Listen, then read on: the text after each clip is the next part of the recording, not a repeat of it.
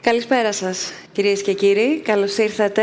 Good afternoon, ladies and gentlemen. Welcome, and it is a pleasure to meet you all here in February on a topic relevant to the uh, conjuncture, quality, uh, time as it goes by, the age of all, and irrespective of the age, it would be interesting to see, depending on uh, where exactly it is we are, how age not only determines what we are, but also just go back to what I said before, come to determine the quality of our lives, both our lives and that of our uh, neighbors.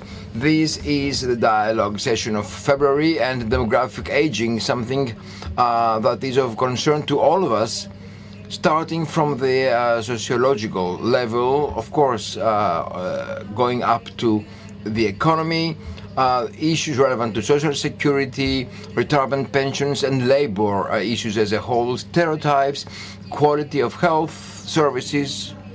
It couldn't be otherwise. And to put it more simply, what it is we have in mind about being young or younger, about being an adult or an aged person, how, how that was perceived 10 years ago, how it is perceived currently, right here as we are where we are, and uh, our fellow workers, our neighbors, and our family uh, fellows, and what is in store for us in the future. Figures may be there, graphs and prospects may be there in writing, and nationally speaking, we've got all the data we need, statistically speaking, both nationally and internationally. The question is what uh, these figures tell us about all those things. Rather than staying on figures, we try to have a debate in a more humane uh, spirit. Uh, however necessary figures may be in helping us understand things, many times they make us uh, believe we are separated from the reality and are of no concern to us. Well then, let us stay to real life. Let us see what demographic uh, aging is, uh, what undernatality means, how stereotypes and uh, norms have changed, what is the state of play in other countries. Is it just a problem of the Western world? Or perhaps Asia takes follow slowly but steadily, and perhaps even the African continent, which until very recently had a different outlook, this also seems to be changing and will be changing more over the next 20 years. We expect your questions, your uh, positions, and uh, ideas. if anything, and we thank you for your presence here, by the way, it is very encouraging to see all kinds of ages being represented at this panel. And I believe everybody will be uh, triggered to uh, take part in this debate, irrespective of age, and all of you following our activities through live streaming. Please come forth with comments, observations, uh, pros and cons, your agreement or disagreement, anything you believe uh, should be voiced. And for those following uh, through internet, you've got our address. Uh, may I remind you which is the appropriate way for your views to be uh, voiced? SNF uh. And you can also follow us uh, in all social media, SNF Dialogue for Instagram and uh, Facebook. Let us start forthwith with uh, our fellow speakers and guests. Venetia Koussia, thank you, Venetia, for being here with us. And uh, just to quote uh, your most recent uh, duties, is that of General Director in the Council for Competitiveness in uh, Greece. And may I use this expression many times uh, we have spoken with her on various um, accounts and in various conjunctures. She knows all too well what human resources is about. Human resources is not definitely something to be seen only in corporate uh, terms. It is about the active and uh, usable human resource. Hence, uh, the importance of your presence here, uh, hers and of all uh, participants. Myrto Maria Ranga, thank you for being here. Myrto, you're managing director of the 50 Plus Greece psychogerontologist. What is this exactly? 50 Plus uh, Hellas is a non-profit organization dealing with uh, the consolidation of uh, rights of uh, people above 50. We are pursuing this goal of standing stereotypes in Greece vis-à-vis aging as to how we wish to age and how the younger people are considering us. So, you really, above 50, you think someone is old? Typical question, no. Nevertheless, the generation of people between 50 and 65, uh, when third age began, begins, and that's what people uh, think of uh, when they speak of age people, is a, a, period of time where indirectly people think about aging. Uh, health problems may start to occur, and uh, elderly people, whilst employed, are already considered to be third age persons, and that's something we need to change. Precisely, because uh, more than 90% of long term unemployed people in Greece, please correct me, Mrs. Kusine, if wrong. Yes, exactly. I'm sorry if I'm interrupting you. Uh, our audience uh, is composed of people who are still active labor wise. So our radius and our range of activity should also be uh, encompassing those not active. Hence also the, uh, the long term unemployed. Whereas the number of young people uh, has been high, it was 75% of the young people in an age in Greece, there are not that many. Whereas those who remained unemployed when it comes to all kinds of stereotypes and uh, when it comes to all those issues about which they may have been more active, because you see, uh, responsibility goes on both sides. We can't find these people. They're nowhere to be seen. They're vanishing into thin air, and they were middle-aged people. And since we are in the 10th year of our crisis here, they would be 50 plus people, but even people between the 48th and 52nd year of age who are still very much stressed. They used to have uh, very good jobs. Uh, they were not made redundant just to find cheaper people. It was a mentality thing. It was because they themselves weren't able to be very flexible within the new corporate schemes.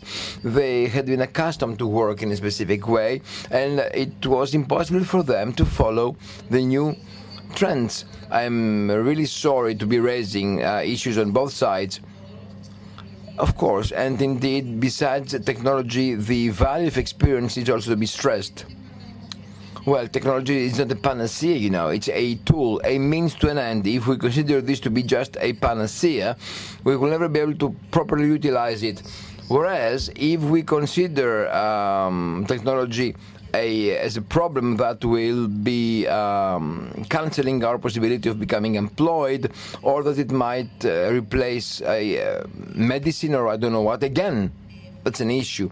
No, technology is a tool, and we, as thinking people, should be able to perceive that technology is in our hands uh, for Greece, it's not something uh, you can take for granted.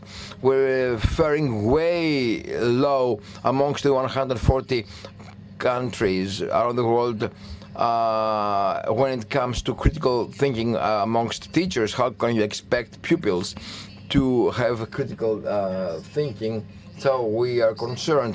The trend is for technology to boost uh, productiveness. Well, uh, I would like to insist more on technology, and please uh, keep this in mind. The crisis may have been triggered. Um, and again, uh, the question about whether we're still in crisis or not, it's another uh, issue of debate, maybe not for us to discuss it now, or whether it is mutating, never mind that. The question is whether over these 10 years, not just one, two, two and a half, five, or 10 years, it's about whether those people above 50, even if uh, not familiarized with technology, we are uh, at worst um, witnessing efforts, and at best, some people who are fully conversant, uh, despite their being uh, 50 or 60 or even 70, with technology. I know of, uh, the mother of my uh, best uh, man. Uh, she's 90 and she is uh, operating uh, her own e-banking and she's 95. Mr. Fotopoulos, please use your microphone and welcome. Ioannis Yfantopoulos, professor at the University of Athens and uh, MBA Health Head at the University of Athens. First of all, let me thank you for the invitation and let me set things straight. I will be giving you the figures uh, however pleasant or unpleasant this may be, give me a figure just to change and uh, I can I will be able to calculate everything. To quote Aristotle and paraphrase it we need to be able to measure and measurability is something we all need to ensure. And to start with, uh, for uh, as far as crisis is concerned, what we are retaining through the demographic research we have been conducting, it is that uh, 3.4 years of healthy survival have been lost of the crisis, and 3.4 years uh, there are two critical problems here. For the first time, uh, infant mortality is going up. I'm not inferring that more babies are dying. Uh, but uh, this does reflect the social context, the community, uh, the education, the structure, and the very foundation. Uh, don't, it's about how well all this functions, or how insatisfactorily all these functions uh, for infant mortality to go up. 3.4 years. Uh, this is not aired a lot uh, in the press because politicians do not like these figures to be commented, but for Niarchos Foundation, this has to be put forward. Another issue is about the quality of life, and let me mention indirectly to what Venetia says. Uh, by way of specific questionnaires, we gauged the quality of life amongst Greeks and uh, we used the hygienometer, this being uh, a scale where zero is death, 100 is perfect health. And the average survival rate uh, uh, for the quality of life is at 80 or so. How do you measure that? Please be more specific. Yes, fine. Thank you very much.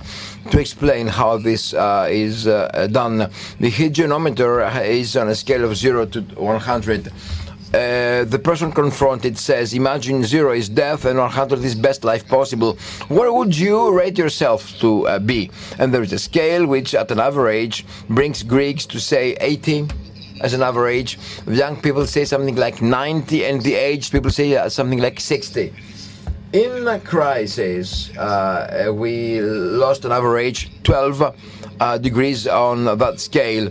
And the most interesting thing is uh, to, uh, to establish that there are inequalities where the poor people lost 18 degrees on that hygienometer and the rich only 4. So the crisis demographically speaking, brought about social problems, real ones, and uh, triggered inequalities, socially speaking, that we still see around us. Trying to further elaborate on that, that this is not something of force we will be exhausting in a couple of hours, but what would be interesting uh, for us to have from all of you, and by the way, let me welcome the rest of the guests on this panel, is for us to eventually be able to correlate all those uh, factors rather than insisting on what has been very correctly said by Mr. Fandopoulos, not just be contented with what the uh, news on the TV air about social crisis without touching upon all other aspects. We need to, in a way, try to understand why we're living on an aging planet. How come no children are born? Uh, let's see what the models are and how they function, because there again, there is a major change we're experiencing, and eventually see how Whereas in the past, uh, humankind and the average human person wish to be able to live forever, now we wonder whether we are prepared to live slightly longer as the life expectancy uh, is bettering. The average life expectancy in the beginning was 34 years when uh, things started to be measured. Of course, some people like Socrates reached to live to 65 or 70. Now, for women, it's 85. Uh, men are for uh, 70. Uh, is 79. Oh, I'm sorry. Uh, uh, although I know psychologists say I shouldn't be saying so, I am saying so. Ladies and gentlemen, I say to my students, all male people in the room, there's one thing that's certain men, women, our women will be uh, widows uh, and uh, will be mourning over our grave. Thank you very much, Mrs. Tragaki, for being here with us. Alexandra Tragaki, Professor of Economic Demography at the Department of Geography at Harokopio University in Athens. Let's um, see, with your help, where we stand and how the factors we have already mentioned uh, affect each other and form what we experience today, not only on the national level, of course. We have a very big decline in population in Greece. We have the 10 years of crisis, and we have this whole climate which is similar in Europe and in the West at large. Yes, indeed. Population aging is an increase in the number of uh, the aged persons, and not just uh, the number, but also the percentage. This increase uh, comes because now we survive uh, for more years, therefore, there is a bigger number of people that uh, become 65 plus.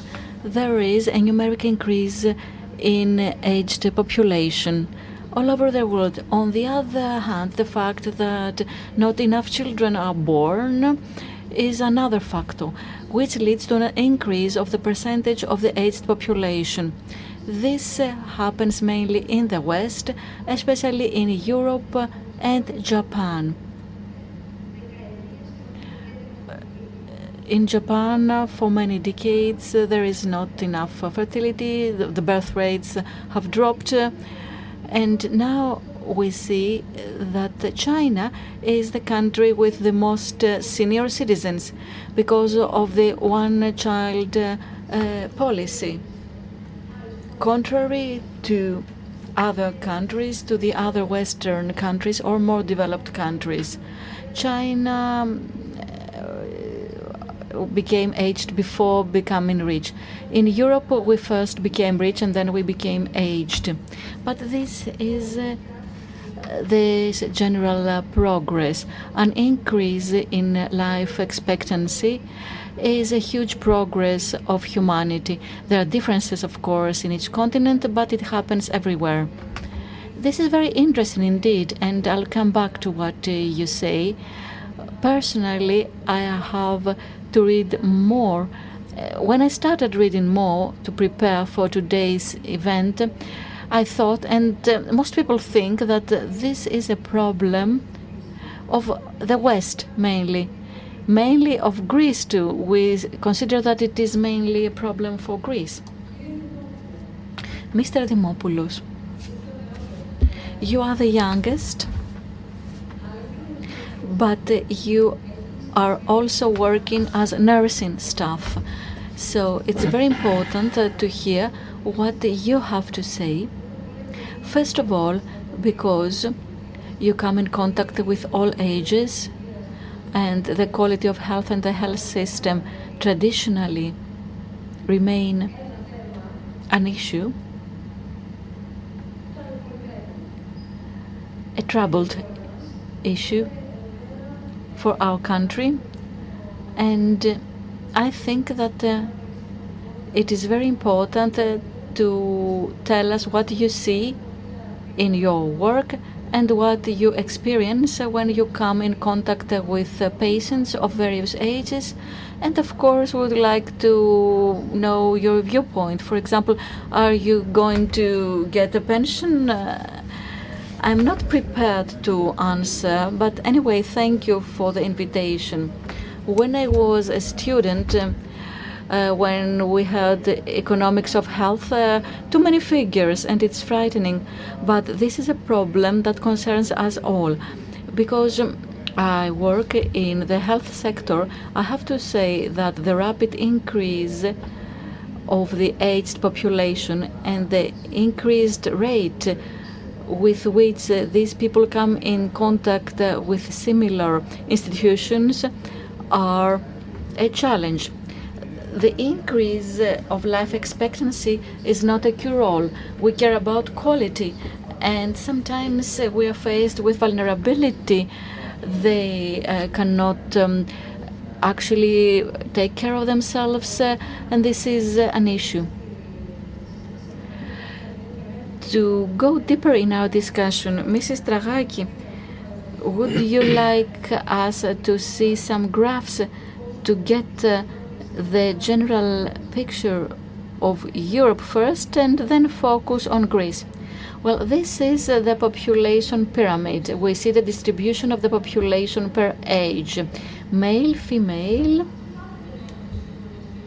Actually, this uh, should be a pyramid if births every year were at least uh, the, the, same in number as in the previous year, and then uh, there was were going to, were going to be some deaths as well, but this is not the case.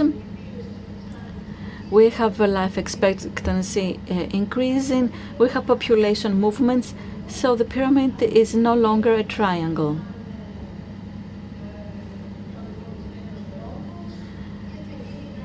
The shape has changed and it will become like a mushroom 20 or 30 years down the road.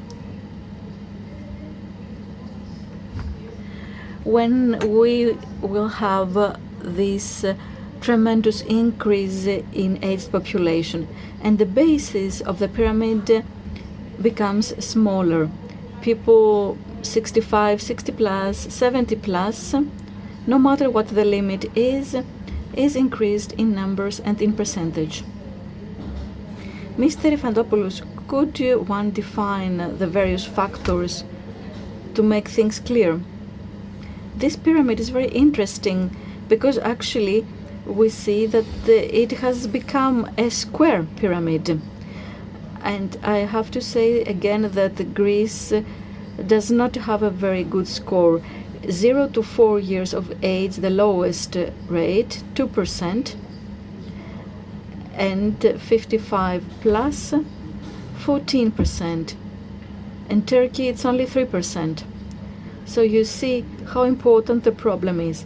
But the main question was which health system can meet these needs? Do we have the necessary structures that will allow us to set up a system of holistic care, primary care, hospital care, and post hospital care? We need to have a holistic approach in health. Is our society ready to accept the elderly? Well, well, it's only rare that you see an aged person on metro in London, but we see the aged people everywhere in coffee houses in our country, playing cards, uh, whatever. Then, how about pensions?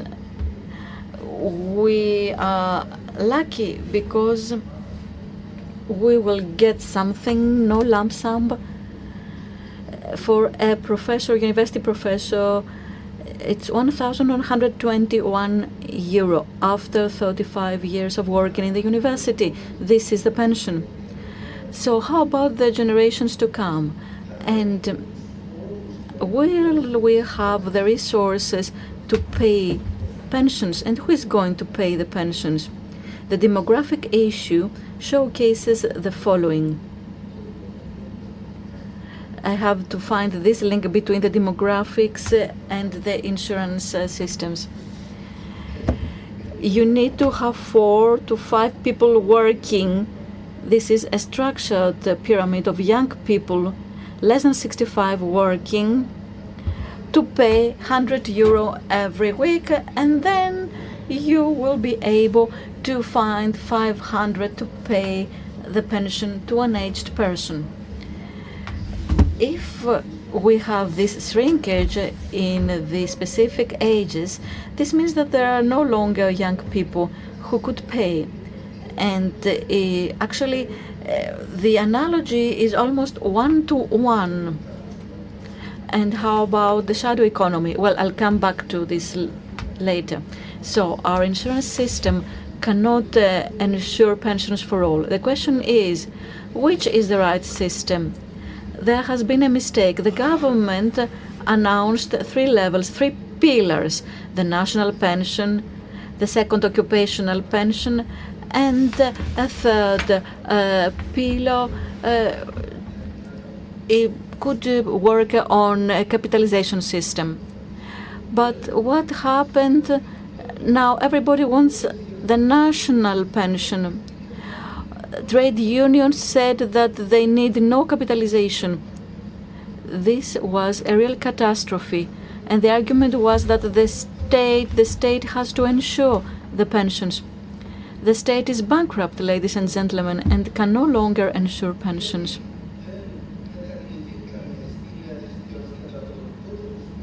We should uh, have used the capitalization system for people that are on pension to be able to work a little bit and to pay contributions. So we have to change our system towards a new system to cover all needs pre hospital, hospital, and post hospital care.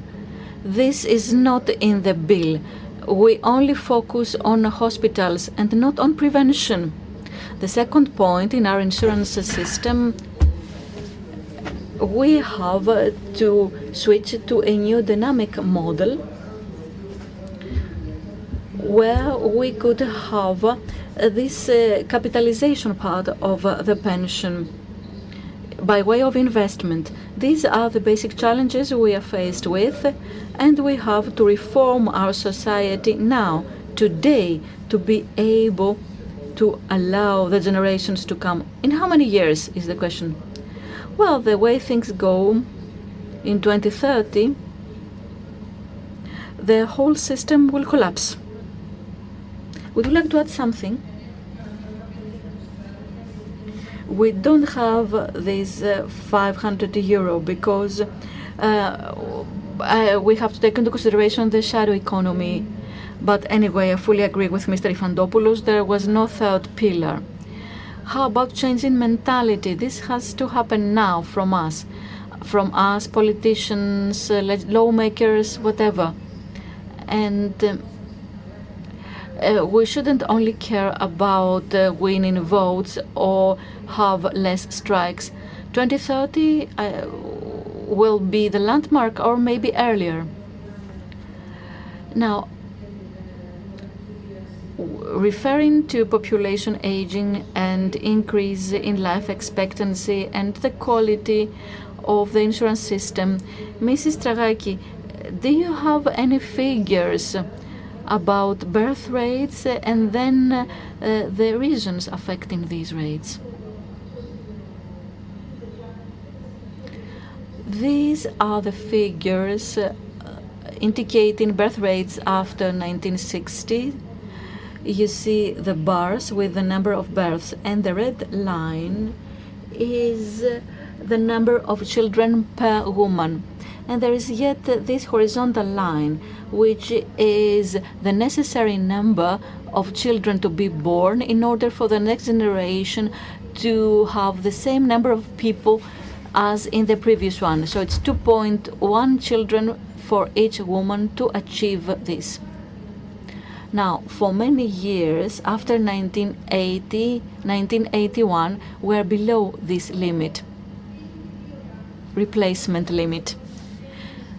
So this problem is not a problem that appeared today, and it's only today that we are concerned. Quite on the contrary, this issue has been there for 40 years. And today we are more aware of the problem because today we see the consequences of the problem the birth rate is very, very low. It is lower than uh, the death rate. And we have this increase in life expectancy and a huge number of elderly people, which increases the number of deaths. So we have this deficit, this natural deficit.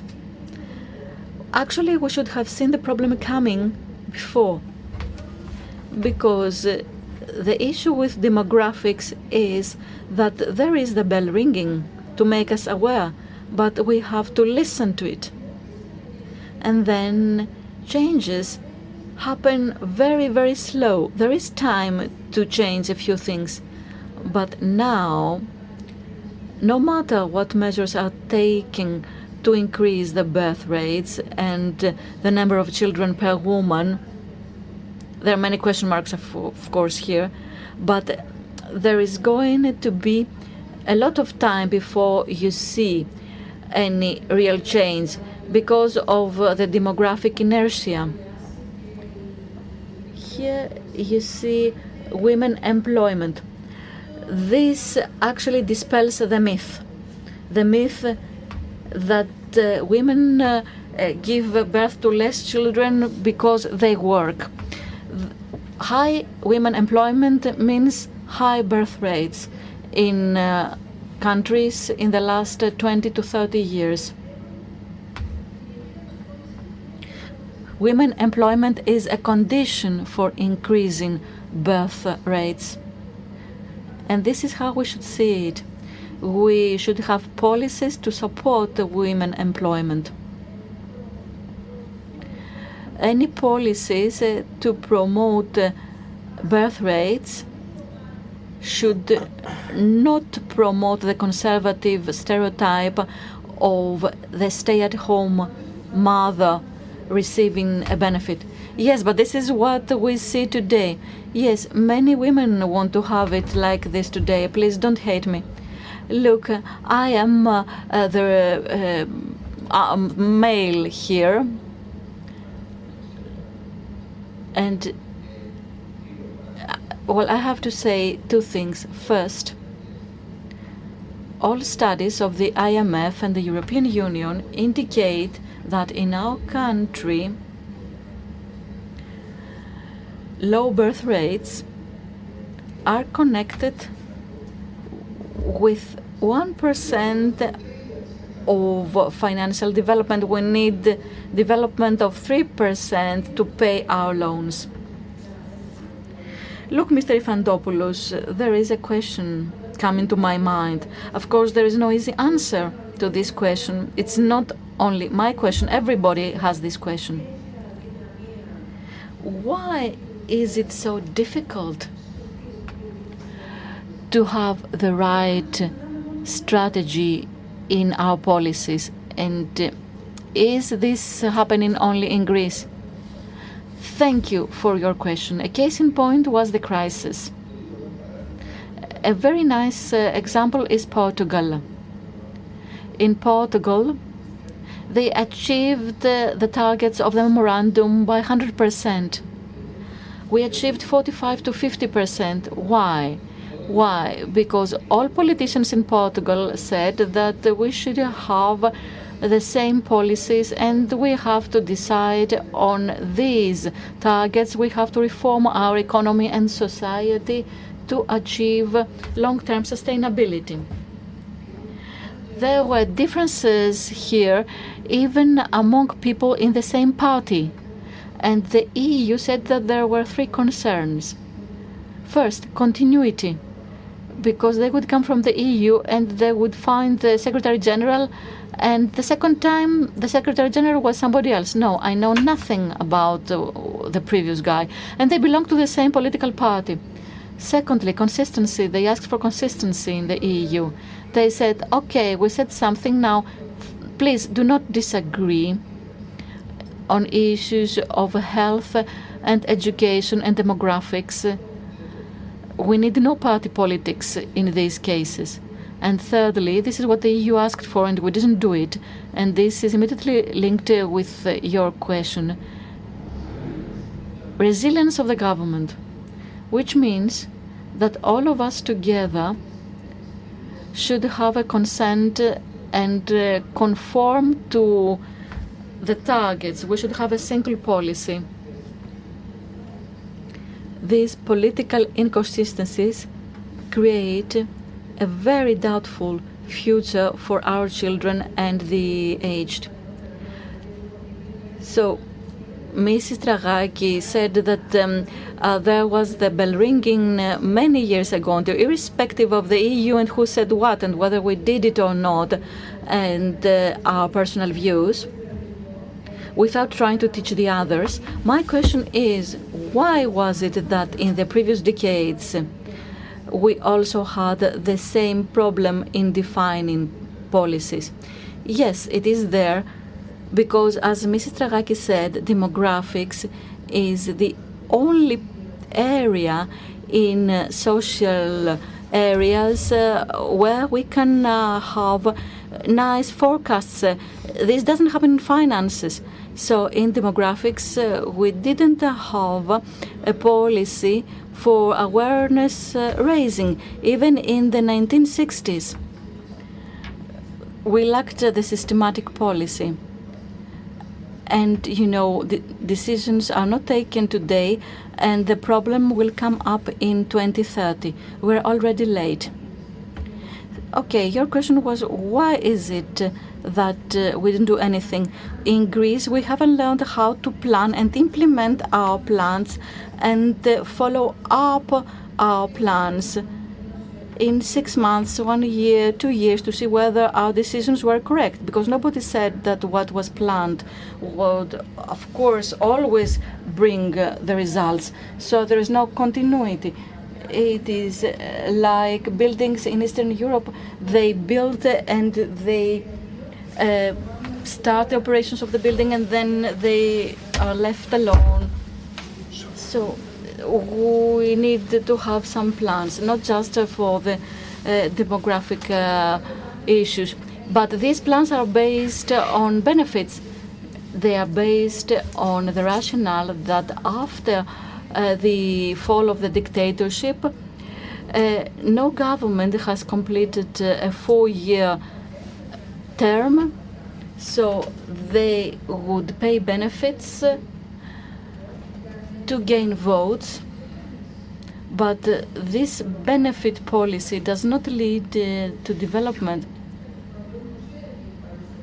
And today's government is aware of this. We need to plan and implement and measure the result of what was planned. Mrs. Ranga, I'll give you the floor in a while. Mr. Yfantopoulos, irrespective of government or political leadership, our institutions, uh, government bodies, have uh, come to the university to say, please. Of course, there are different people, different opinions in the university, but please, can we study the data to see whether we can have a policy? I called the Secretary General of the Ministry of Health the other day.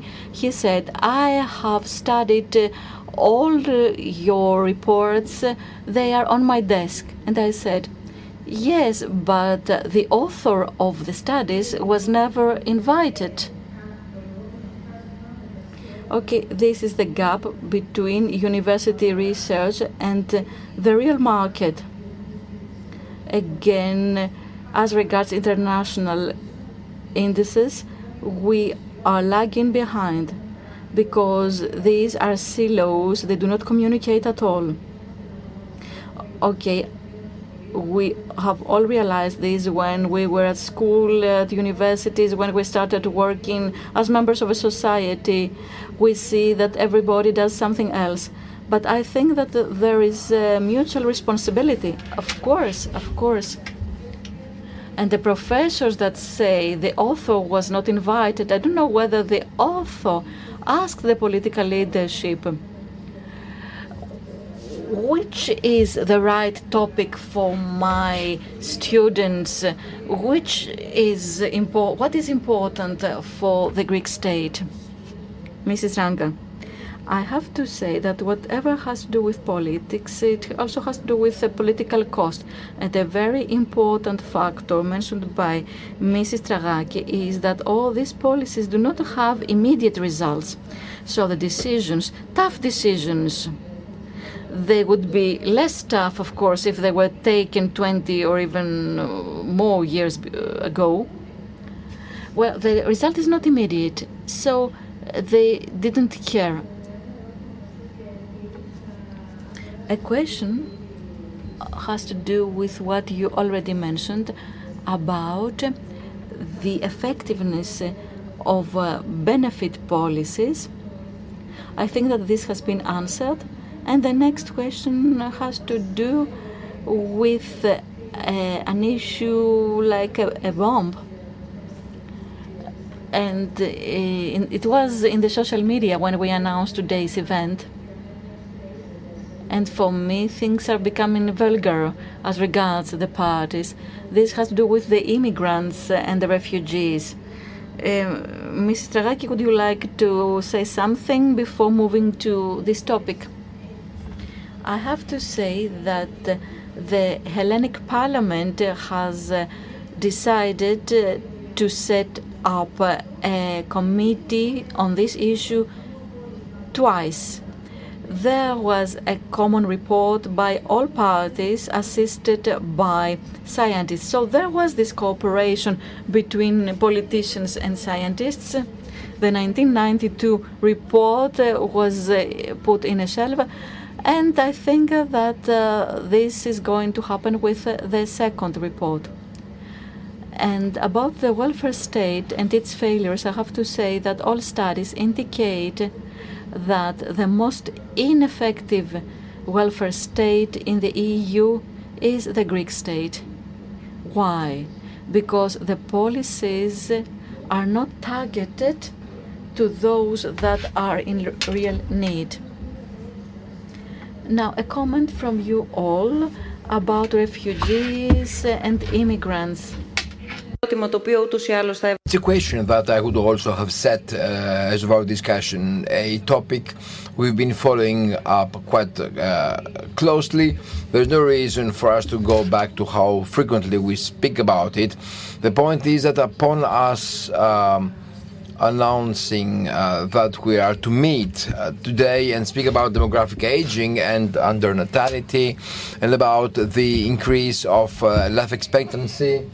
Uh, we saw that already in the um, social media with many people commenting, What are you trying to tell us? That uh, the uh, refugees will be helping boost natality or raise birth rate or whatever um, things that keep springing up and uh, although in the beginning we don't realize how easy it is to trigger this kind of debate now it happens so i'd like to have your view demographics uh, do affect the active population of uh, the various countries, and we've known for some time now that uh, Europe, what with the decaying course it has been taking, is unable to boost its production and productivity because there are less and less young people in their ranks, which means that, of course, refugees coming uh, disorderly to Europe uh, should by no means be considered as being absolutely able to make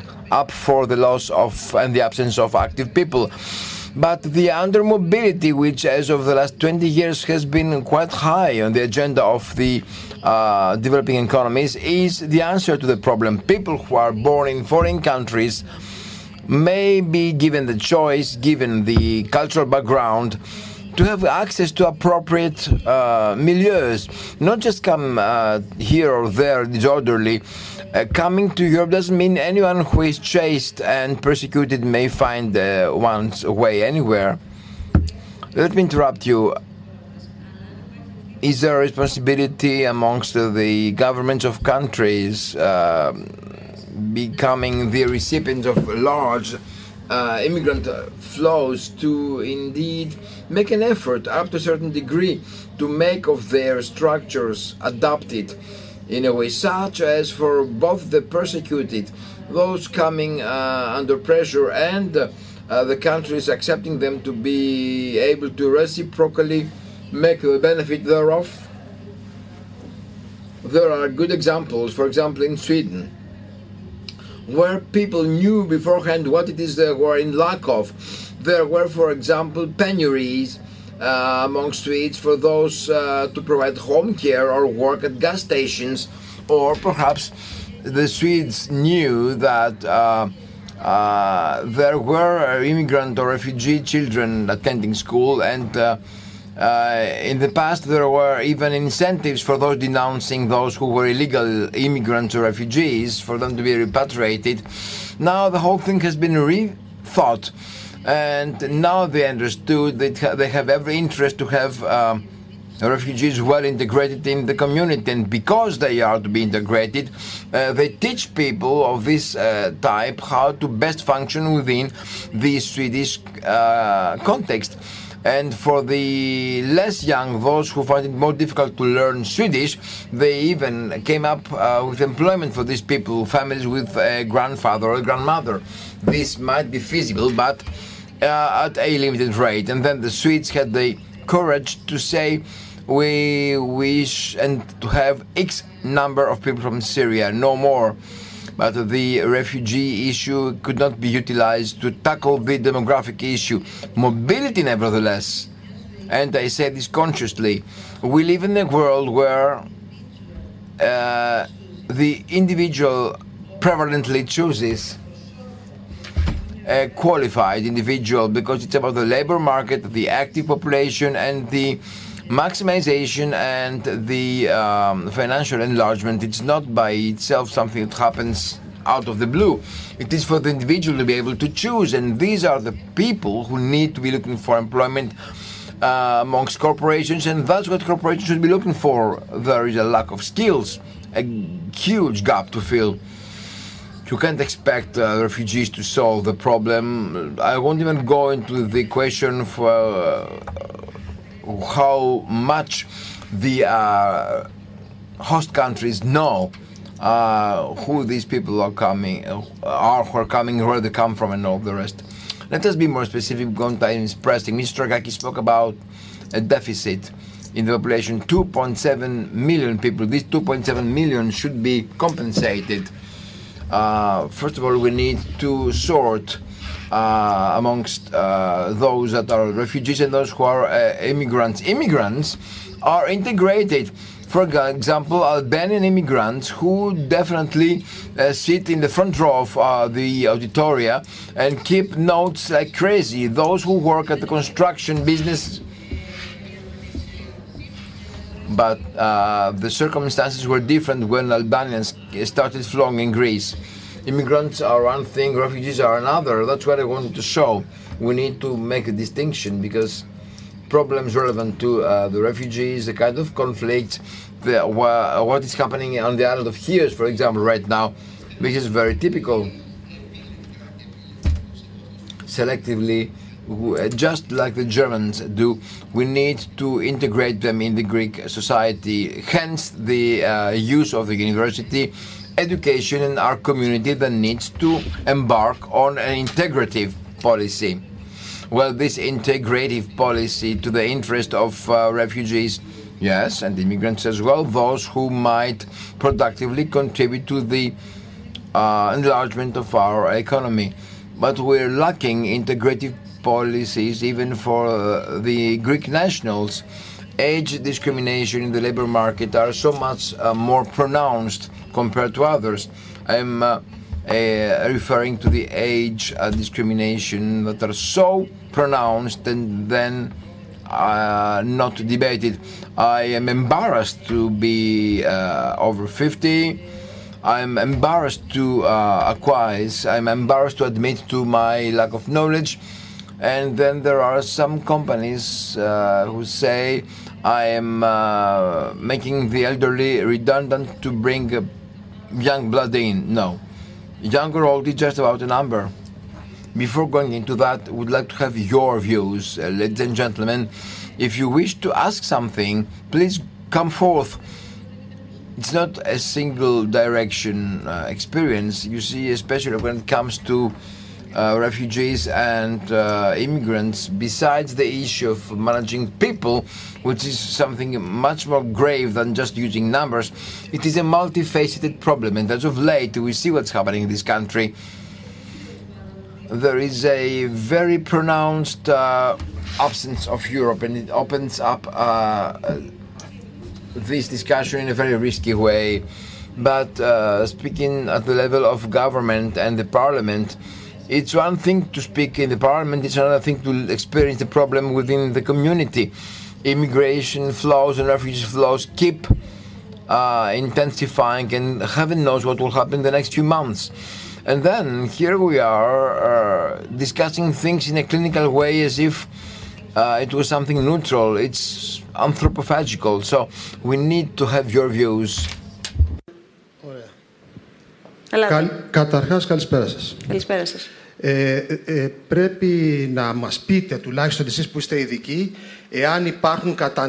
Uh, could you please tell me if there i- you have uh, quantified uh, data about uh, nursery schools um, the way they should, and what is the reason why young parents, be it uh, single parents or uh, regular families, feel they are scorned by the uh, well tradesmen? I'm a businessman. Please tell me how I could be helped so as to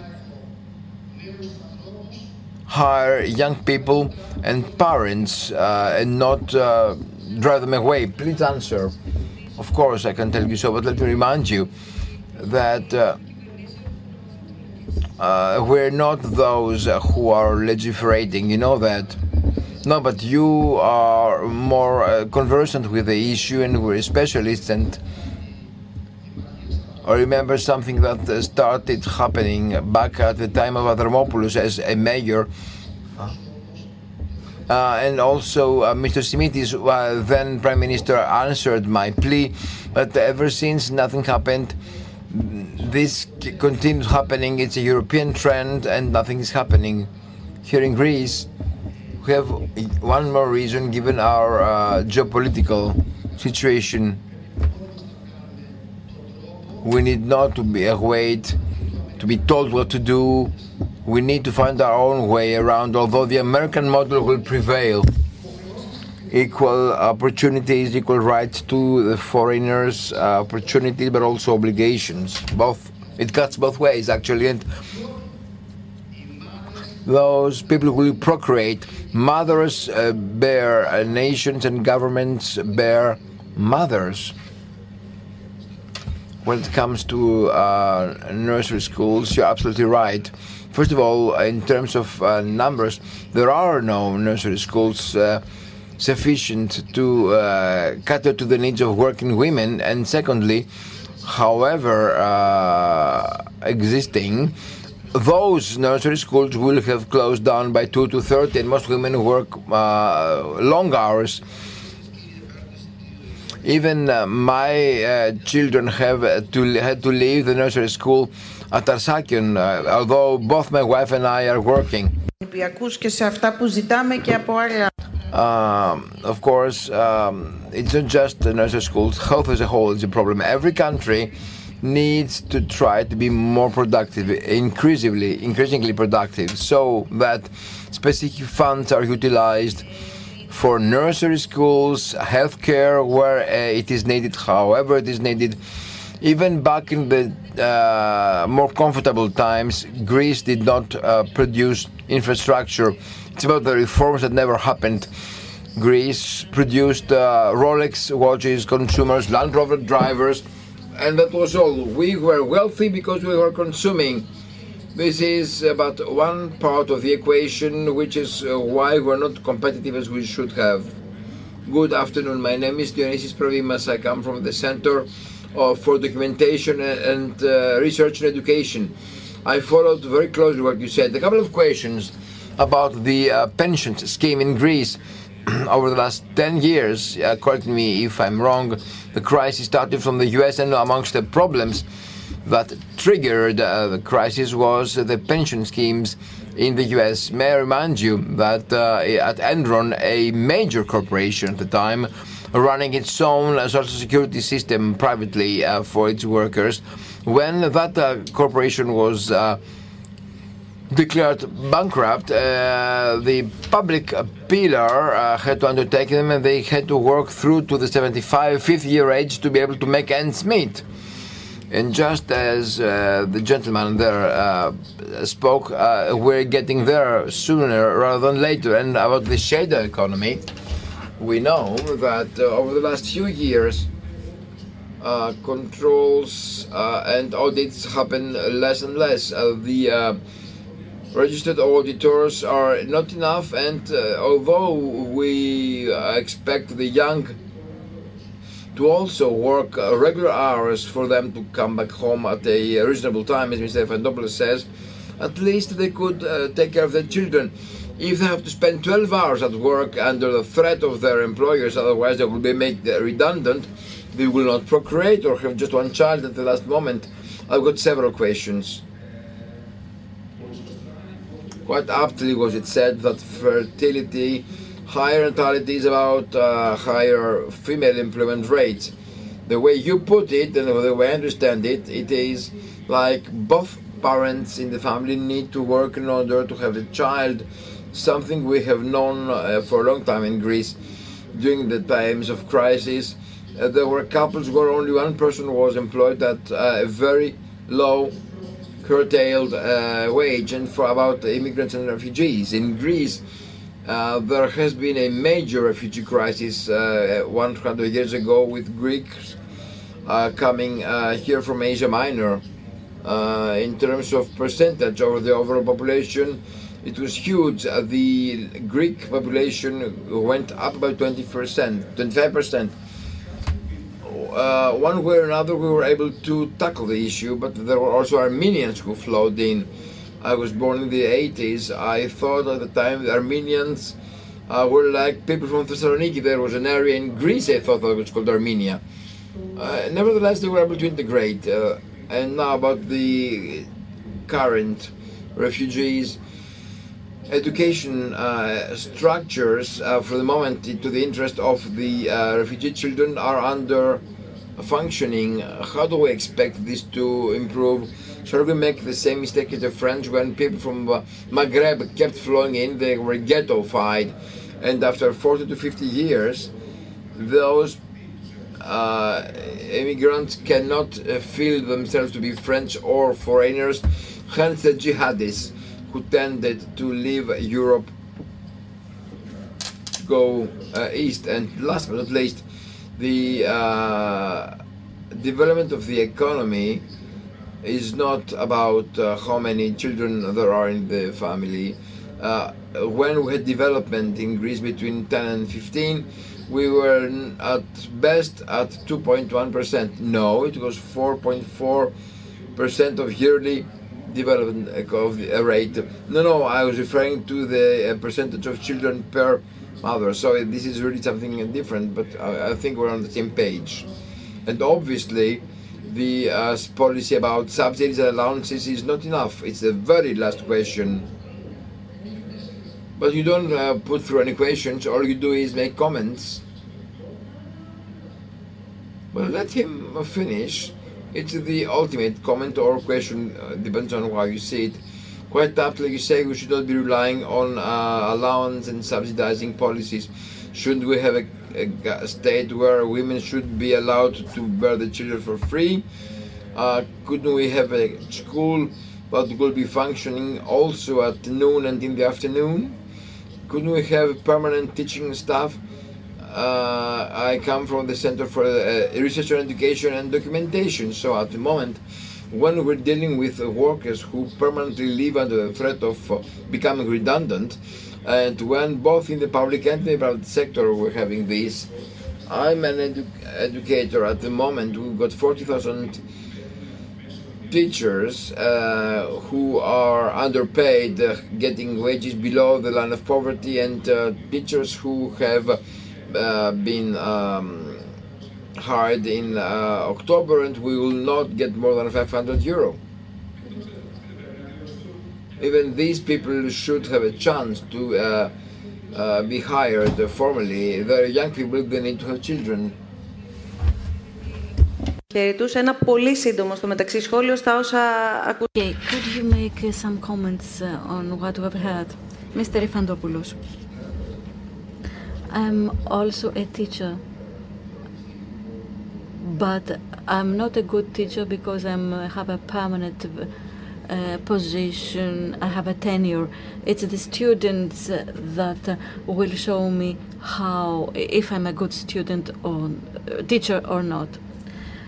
About the refugees, in 1930, we had women from Smyrna coming to Greece because as regards the refugee issue, the ability to adjust to the Greek society is very important. In this case, we have Muslims that say we want to keep up our own models. So, adjustment, women from Smyrna, they whitewashed everything in the neighborhoods, and there was a decrease in uh, many diseases. And we had uh, plenty of working force. So, being able to adjust to the Greek community, this is very important. Now, Mr. Yfantopoulos, you mean to say that we are so well organized and they do not uh, adapt? Now, we have made studies in Chios, in Moria, and one of the issues in hospitals was the following. We saw that for Greeks, there was an 18% of social exclusion of the Greeks from refugees. I said that this is wrong, wrong data. And they checked again and again, and the students said yes, 18% of the Greeks felt that they were socially excluded by the refugees. What does this mean?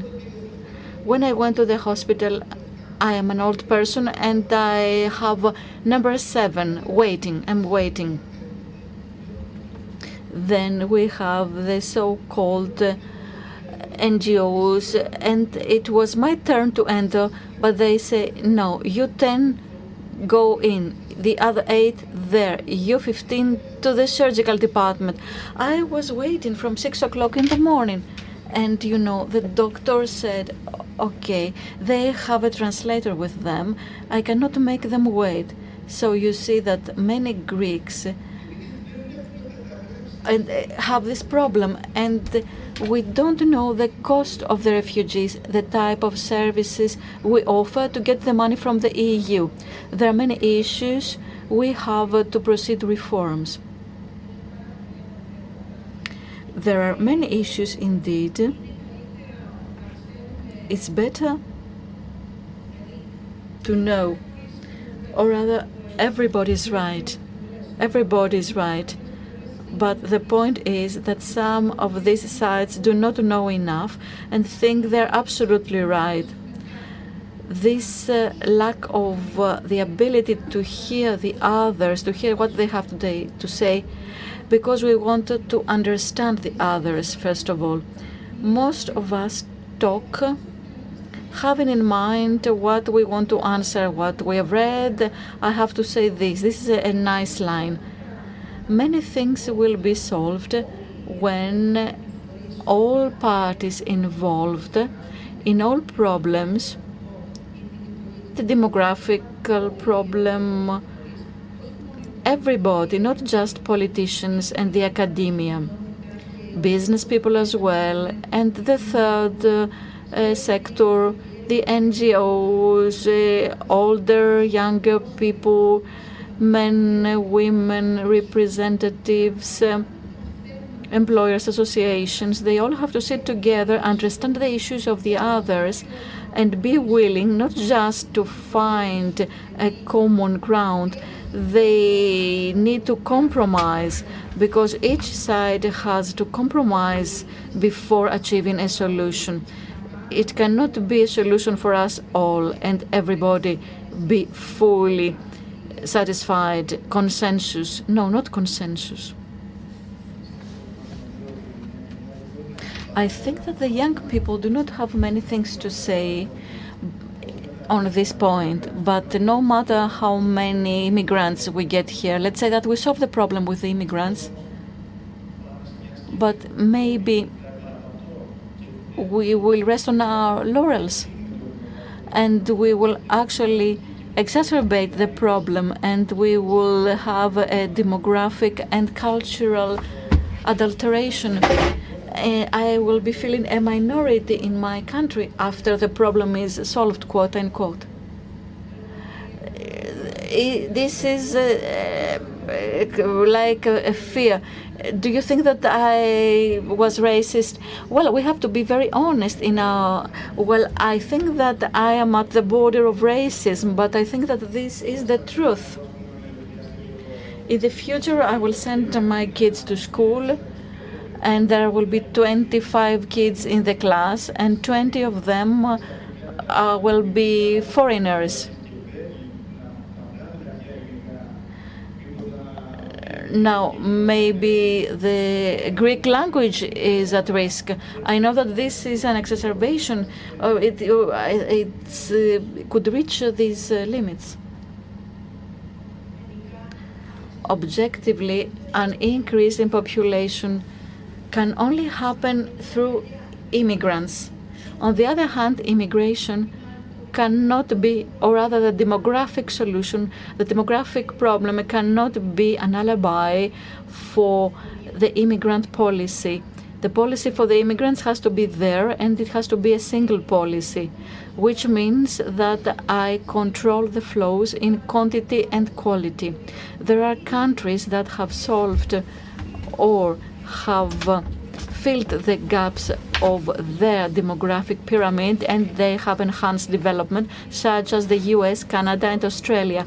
These countries have a very strict policy for inflows and very heavy sanctions.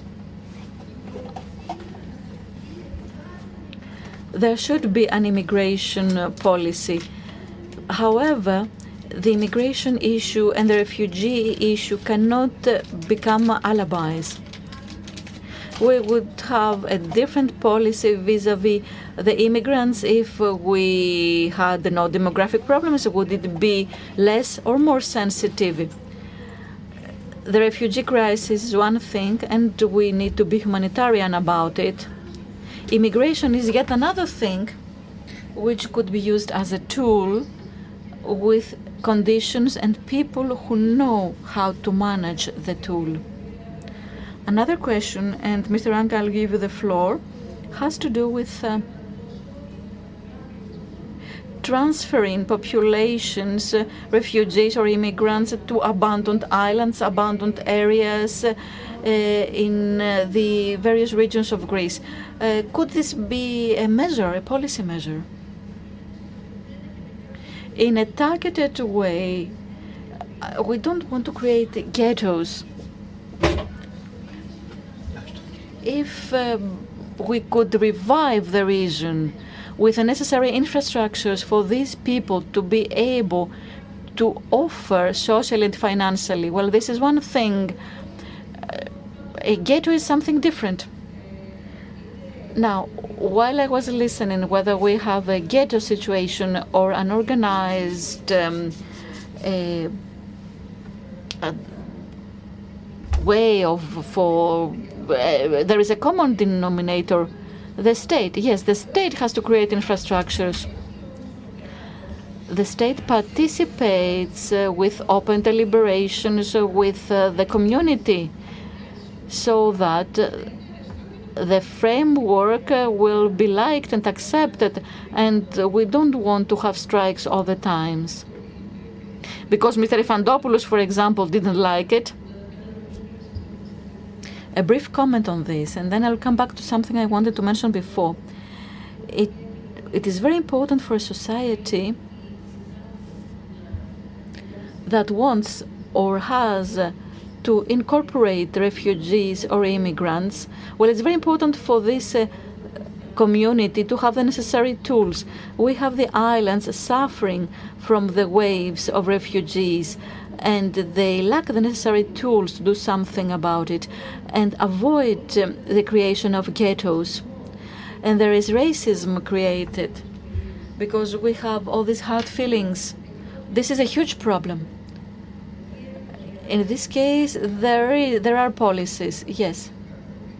But we have to be clear about it, says Mr. Yfantopoulos. The central state is against the local government. The local government is against the state. And uh, we have the state and the regional state. Uh, who is right? Or rather, who creates the policies? Is it the central state or the regions? We have people gathering uh, at squares, but is this enough? We need policies, but we have to want it actually. I don't want to have something imposed on me, to have to change my mentalities and uh, a a Muslim woman, for example, is not a member of the society in the Ottoman societies. I cannot impose this view. I cannot say that I need a female gynecologist to see my wife. So we need information and training. So we end up with responsibility. We end with responsibility of the state. But uh, may I make a comment first? Uh, says Mrs. Ranga. Yes, of course. Now, if uh, the birth rate becomes double, the demographic problem is not solved. If we have some uh, immigrants to support us, this still will not solve the problem. We have to know that de facto we are an aging society.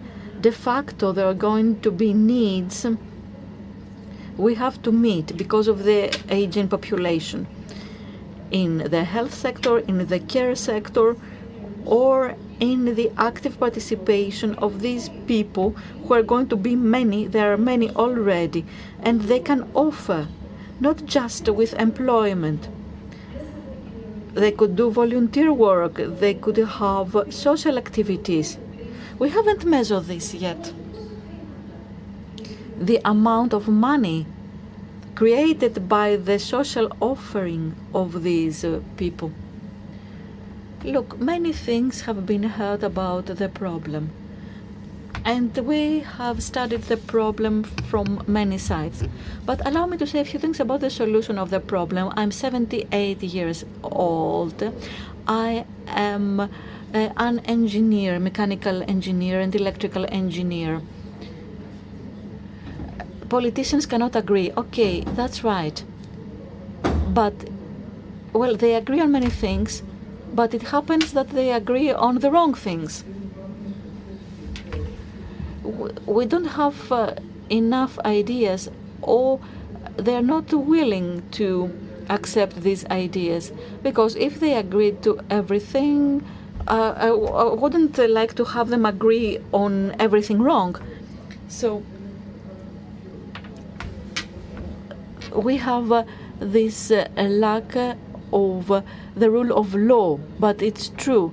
I cannot solve the population aging problem unless I implement Article 21 of the Greek Constitution about the protection of the family and maternity, and Article 17 protecting uh, property. We cannot say that we protect property, private property, and then impose taxes on property. And the real uh, estate and re- uh, the property tax started after the fall of the dictatorship, and um, it changed names.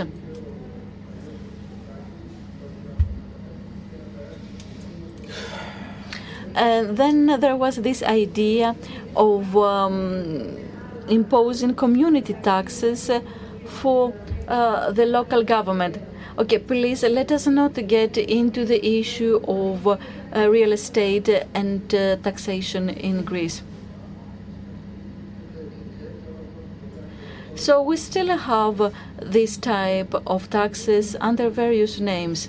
So we cannot say that we support the family and then impose taxes on the main residence of a family, even uh, for poor people, and have means tested uh, benefits. And the criteria are very hard. On the other hand, there is this lack of rule of law. For example, there was uh, this uh, award of 2,000 euros for each uh, child being born. Now it's back.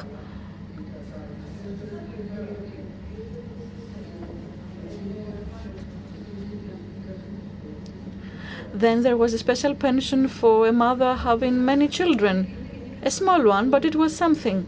Okay. So the state is no longer credible.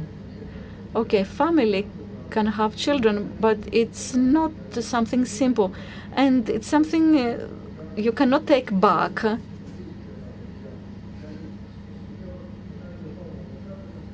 For example, I give you something in order for you to have a child, and then I abolish the benefit. The state is no longer credible. Is this also a reason of concern to you?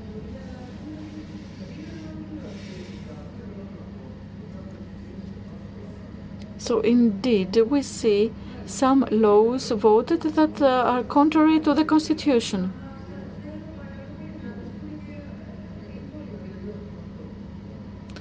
A final word. They are contested at courts uh, six years down the road, and the decision applies only for the specific individuals. Yes, we fully understand what you describe. So please, we need uh, a dialogues event for the rule of law because this is the main source. Of course, we are the state. No, we are not the state. It is the executive and the lawmakers. They are the state. Hello and congratulations to Niarchos Foundation for this wonderful event. I'm a gynecologist and uh, I work uh, uh, together with a group of other doctors for fertility supporting methods. Some years ago, I published an article analyzing the figures, and I included comparative data with a similar country, Israel, the same uh, population that is. To cut a long story short, in Israel there are 35,000 cycles of fertility support methods. And as Mrs. Tragaki said, we cannot increase population we only offer 8,000 cycles with 2,000 children. But how possible is for a woman to proceed to this type of methods? Uh, the cost, well, the cost is very high, and the woman has to pay herself. In Israel, it's $3,500 medication and the procedure. These are very important issues until the woman gives birth to two children. So here it's very difficult to give them medication and they actually cry because of the hardship they have to suffer. And then they have to pay for everything themselves. I have to say that this year we have 86,000 births, deaths uh, 120. You see where we are going. We are collapsing. We are vanishing. 34,000 less. Negative. A minus. When I first started studying, we had 150,000 laborers. And now? 86,000. This is what Madame Tragaki said, this balance. Something has to be done. Something has to be done to help the people. We cannot go on like that. Hello? Thank you very much for this wonderful event. My name is Pandelatos. I was working in the army. Uh, I get uh, less than you, professor, as a pension. This is a question to Mrs. Koussia. You said that the demographic issue cannot be solved uh, through immigrants. Only, only, I said, yes. I was present in a meeting at uh, the Hellenic Statistical Office, and they said that immigrants could be the only possibility to solve the problem of population aging. You said so many times, uh, so what is the able refugee or the able immigrant, the, the skilled one? Who is he? I thought that uh, we were over as regards the distinction between refugees and immigrants. Uh, we're talking about immigrants. I spoke about mobility, that these people that decide to be informed uh, where they have to go, and the states accepting them have to be informed about the needs they have. We don't have this thing in Greece now. For matching purposes, and the people that leave India, for example, to go to Germany or come to Greece because they want to Canada, they don't want to stay here. They have many skills, and the Syrians as well. This is why I said in Greece alone, there, there were problems in Europe. 35 act, million active population uh, was missing. They are people from other continents, but under certain conditions. This is what I said. It could be immigrants or just immigrants, I don't know. This is not the right word because there are other things in minds and people are not educated and they are afraid. Good uh, evening. My name is Mariana Papamikhail. I am from the Actuarial Authority and we are uh, delving into the realm of uh, calculation of uh, pensions.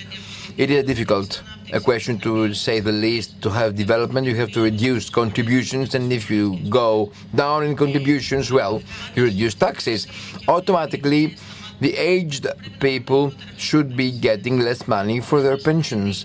So, consequently, one should reduce contributions while securing development so as to expand the basis of contributions. So, more wages, higher wages, more people working, less unemployment. You see, this uh, is uh, a, an equation that is difficult to uh, resolve.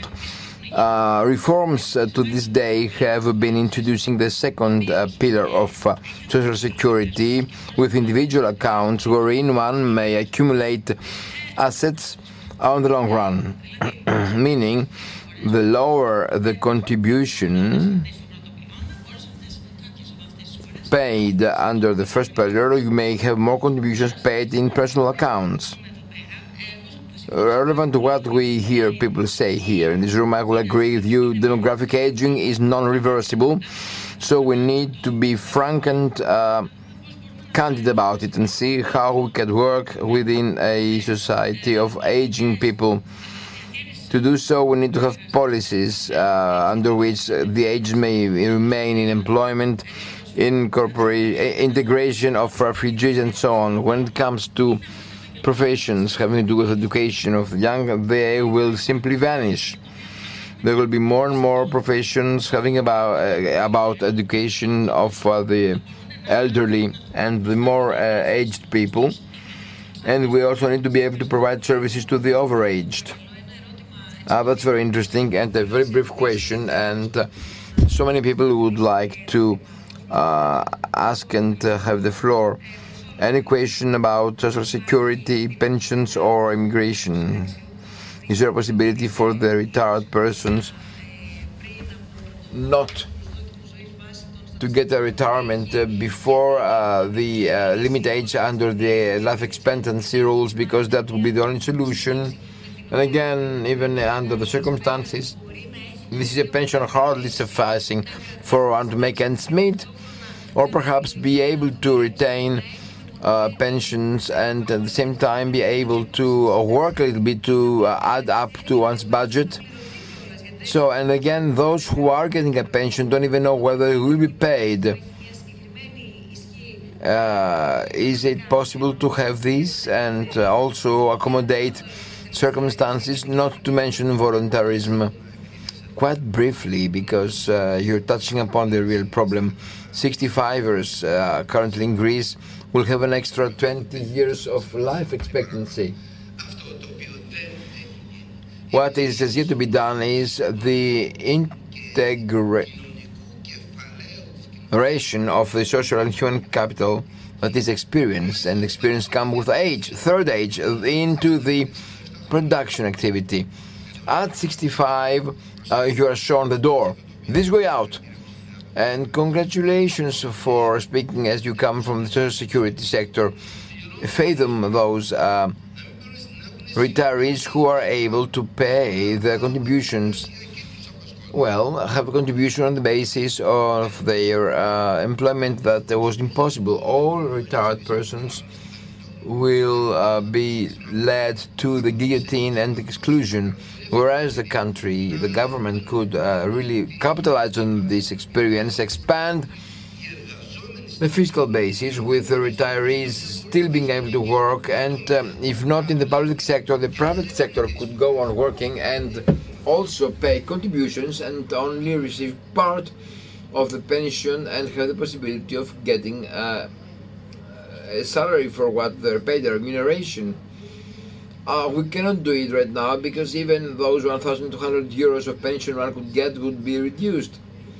So a major part uh, in the equation is the inequality in contributions, which means that the poor are paying more than the rich because the rich are able to have their complementary um, allowances. So perhaps let us uh, have uh, this capital and knowledge be incorporated by also paying contributions, expanding the fiscal basis, and secondly, the retirees also have uh, uh something nice to give to us in terms of uh, knowledge, experience, and social capital.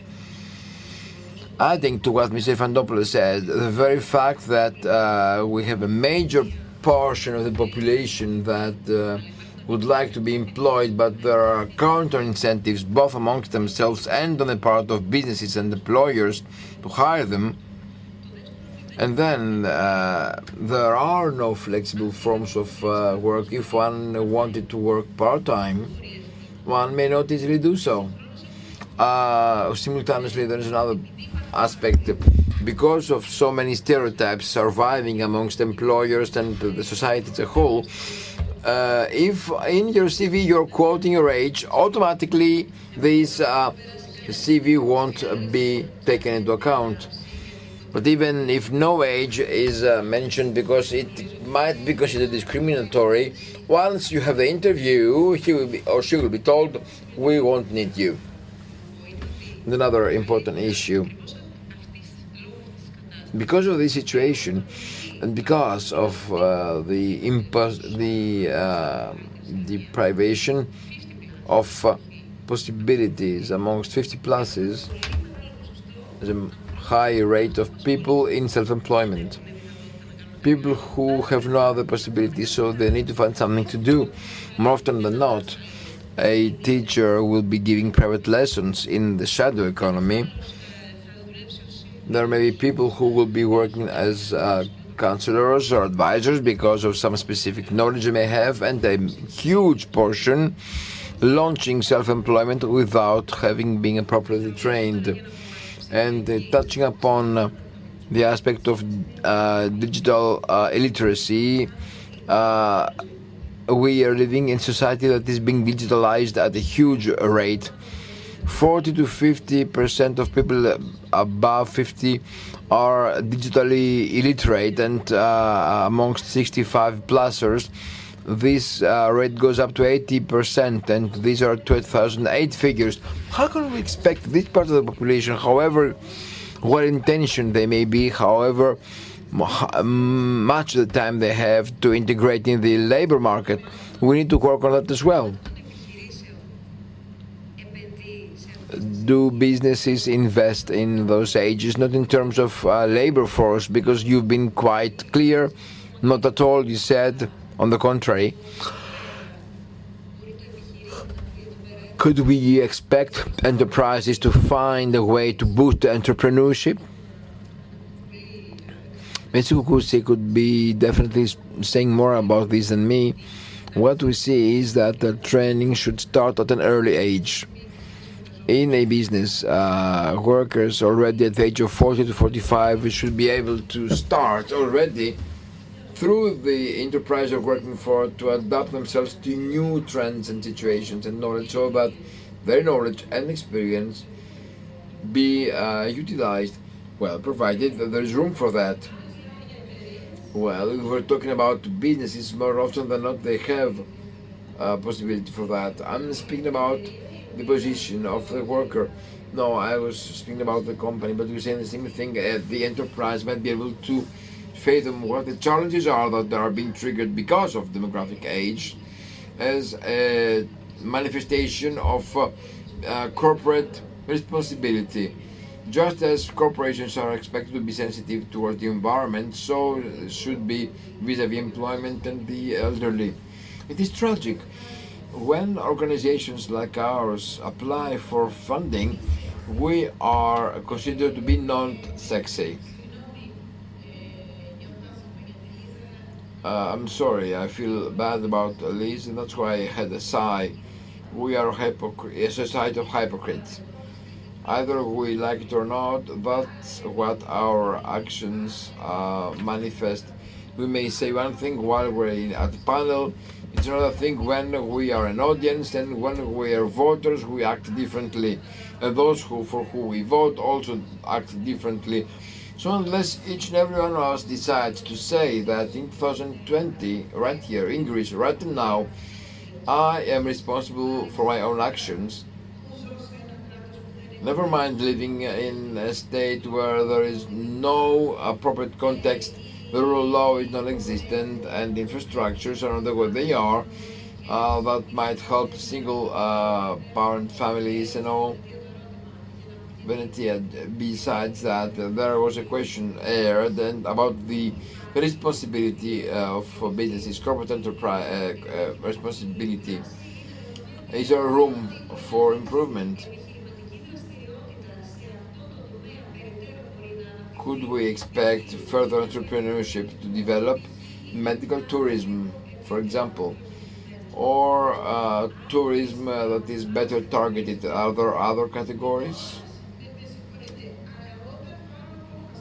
Once I make my mind up as a person, never mind whom we are orienting where to, because by the time people are oriented, the things may have changed Every person should be helped to understand that lifelong learning is not over at 22 or 28 or at 35. It is up to us to decide when this uh, finishes. And by the way, uh, internet has made this cheaper. And when uh, in businesses we uh, make of it uh, some kind of corporate responsibility or social responsibility, I get ever so irritated because the whole financial reporting is being rethinked and uh, reconsulted. So to me, as a corporation, uh, it would be quite beneficial to have a blended match uh, with all five generations present, combining experience, uh, innovation, and so on. Not just the state. Yes, you'll be taking the floor immediately afterwards. No, no. I'm a founding member of uh, 50 plus uh, Hellas, and for a long time I've been delving in the issue of uh, uh, third age, you've been touching upon many of the aspects I would like to speak about, as for example the lack of education. Way back in time, there was no education past 30. Now, another point uh, there are some 400,000 Greeks living abroad at this moment, not just it's not just a Greek problem. It's a brain drain happening everywhere, Bulgaria, Romania, where wages are low, people simply go away. But here's another question. For many years now, Greece has been rating quite low in terms of labor vis-a-vis -vis the population. Are there employment positions, jobs available outside the public sector? Let me answer. I imagine that you that was a question addressing uh, myself. There are jobs and they remain uncovered because of the lack of uh, skills amongst people to uh, fill those jobs, those positions. And then there are so many other um, specialties like engineers not as many jobs as we would have liked for them, not as many um, industries or structures. So there is a kind of disproportion um, between what we're producing and what the Greek labor market uh, requires. CEDEFOP keeps coming up with uh, studies as to what kind of people we need enter the labor market for them to become more productive. You do understand that a company unable to come up with those who are uh, need, needed is has to bring its productivity down. More than 70% of the jobs to be covered in Greek uh, companies, not just the public sector, are people of uh, medium range skills, uh, well, speak uh, Greek and Google English fluently, and not be digitally illiterate. People who fail to understand the text or no, are not numeric, they don't even know how to add up. Uh, have a, opera, a mathematical operation, and the digital uh, skills is about becoming more productive as well. People who are capable of communicating, writing, and uh, orally have critical thought and uh, uh, entrepreneurial spirit. That's what we're lacking in business and lagging behind, generally speaking, not just 100%. There is a disproportion, a lack of correspondence between skills and uh, needs. Jo- jobs is about development and this is about uh, investment. The most important disadvancement happening in Greece was the human uh, capital with 400 uh, young people, our students who left the country to go and live abroad. And uh, although we invested in them in knowledge, they left the country. And a comment uh, as far as jobs are concerned, and to be able to associate this to the immigration issue, uh, the field of care is suffering penury in staff unless we have had uh, women immigrants who, however low the skills may be, I would like to know how we'd be able to compensate for this huge need that should be covered by women unable to work otherwise or the families. So this is truly an issue. There is a huge need in uh, human resourcing in this field and it will become even higher based on the demographics. Immigrants from Poland are the technicians who came back during crisis, whereas over the last 10 years they left, or those who left and were lacking technicians. My name is Alexandros. Another critical issue is how a city is structured. If a woman cannot have it, have her pram walk, uh, run along a sidewalk, or uh, cannot use the bus. If a person, uh, an aged person, uh, driving despite the incapacity to do so, one may generate more problems. So unless you have a city where all ages may move about comfortably, uh, we cannot expect anything good to happen.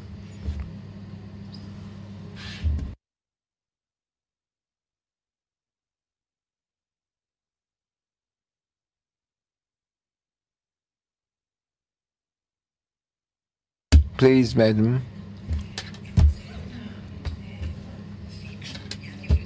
I'd like to touch upon a different uh, way to see things uh, when it comes to low birth rate. I speak in my capacity as a secondary education teacher uh, dealing with adolescents. So I will tell you this. Uh, for me to be able to be here, my grandmother during the German occupation has had five children.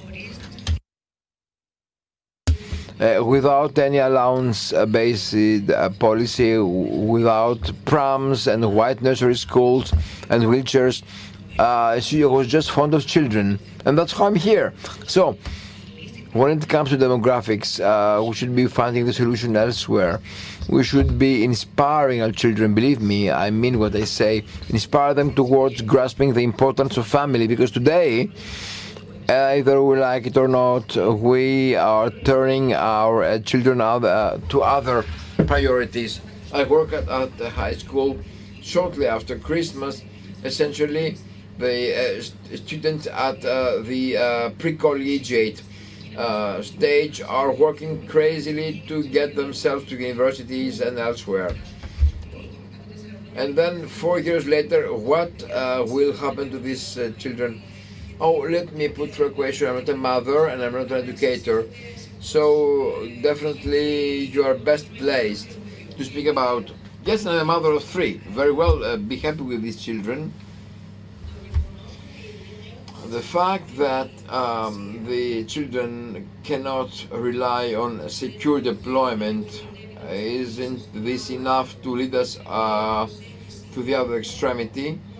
Where, uh, and there I'm being very careful, I don't want to sound as if I wanted to forget about how important families and everything. Nevertheless, compared to what the position of the women, the woman and the young person as a parent during the occupation time and today, with definitively the right perceived to education and employment, and then it's a luxury even to be able to hope to study where one chooses and to become employed, but uh, this employment is necessary if one wants to make a family. No, our models are wrong. And you have not spoken about it, yes, but we will be doing this in due time. So, how can you expect to be able to make a family without uh, work? Fundamentally, the young people today think about family while also thinking about studies and a uh, further degrees to be obtained, then master degrees, and then uh, how about frozen sperms? Maybe the in uh, in vitro, uh, the in vitro uh, fertilization. The gentleman should be interested, but this is racist. May I also take a floor uh, freely, or should I be politically correct? Let us be open. there's quite a high uh, number of young men and women. Uh, women do not uh, rear children themselves. Children need two to be born. So somewhere, somehow, there is some kind of pressure or even thing, an assumption, a situation under which women uh, become mothers at a high at a uh, higher age because of things that Catherine have described. Mose is right, but there's also the case of women who are unable to take recourse to the frozen solution. That's not what I meant. Maybe there are other reasons why uh, this uh, was opted for there are women who have opted for this, so we should set things uh, clearly αυτή και να το κρίνω. Εγώ I'm not the one to judge. All choices are correct uh, for each person. I agree with uh, what Katerina said. We have different uh, models, uh, role models. And uh, on the other hand, of course, if there is no money, how can you decide to have a baby with your boyfriend or your husband? And uh, s- some people maybe postpone it for the future. This is what I said. Uh, please don't get me wrong. Of course, if I cannot uh, um, become pregnant, uh, then you will find uh, the right way for you. And now we see that in other countries, people live because they have a better life. But here we have uh, some adults uh, who are 30 or 35 years old and they return to their families because they don't have enough money to live on. So can, how can we expect them to have children? Do you have a family, Ms. Dimopoulos? No, I'm still young. I'm 24. You had to study. Yes, but it is in my immediate plans. I want to get married. I want to have a family. Is it something you've been thinking? It's not a personal question, of course, but you are an example. Because you went to the university, you're interested in going to the university to study, you're 24 years old. So, is the family your next step? The first step is to find a job and then a family. But uh, in Greece, we do have a family culture. We like uh, families, we like gathering together. We want to be many of us somewhere. It's part of our culture. So, in the long run, yes, it is something we want. But do we have the resources?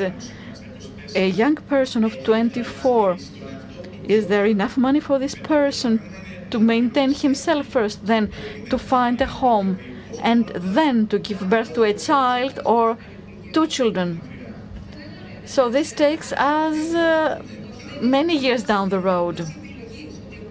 So it's not a choice. Look, I have many postgraduate students uh, in the university. They work in the private sector. They work from eight to nine, I would say. And some of them would say that I had a well paid job in the private sector, but I left because I wanted to have children. Yes, that's true. Nobody is like, not everybody is like that. Yes, but they feel the pressure. They are on the job market. But we have this exhausting job market that doesn't allow people to create a family too. We have to combine work with family. And we need young people to work to support the pensioners. It's a coincidence uh, that uh, what uh, Katarina said, and I wish well to your children, overlaps with what I wanted to say. It's about the percentage of the productive population that uh, has the possibility to have a second or even a third child. we shouldn't only ask what the state could do for us. Of course, there are many things a state could do, and very few the things that it actually does. But indeed, there is a high percentage of people who want to have a second or a third child. I am one of them, I would say. So they want some things ensured, and in some other societies, these things uh, could be an extreme. For example, very good studies or a home from here, from now or 30 years down the road, and many other things. And indeed, it's good to hear what you have to say, maybe a sociological comment, not a practical one. And a few comments. In the beginning, you talked about the value of measuring things. I'm in favor of figures. However, as regards um, replacement of population through immigrants, at some point in time, there was uh, something mentioned about uh, what happened in Greece in the 1920s. We cannot compare these situations because in this case, uh, the people that came were Greeks. And I think that any comparison is not proper. Thank you very much. Would you like to add something? The lady behind you.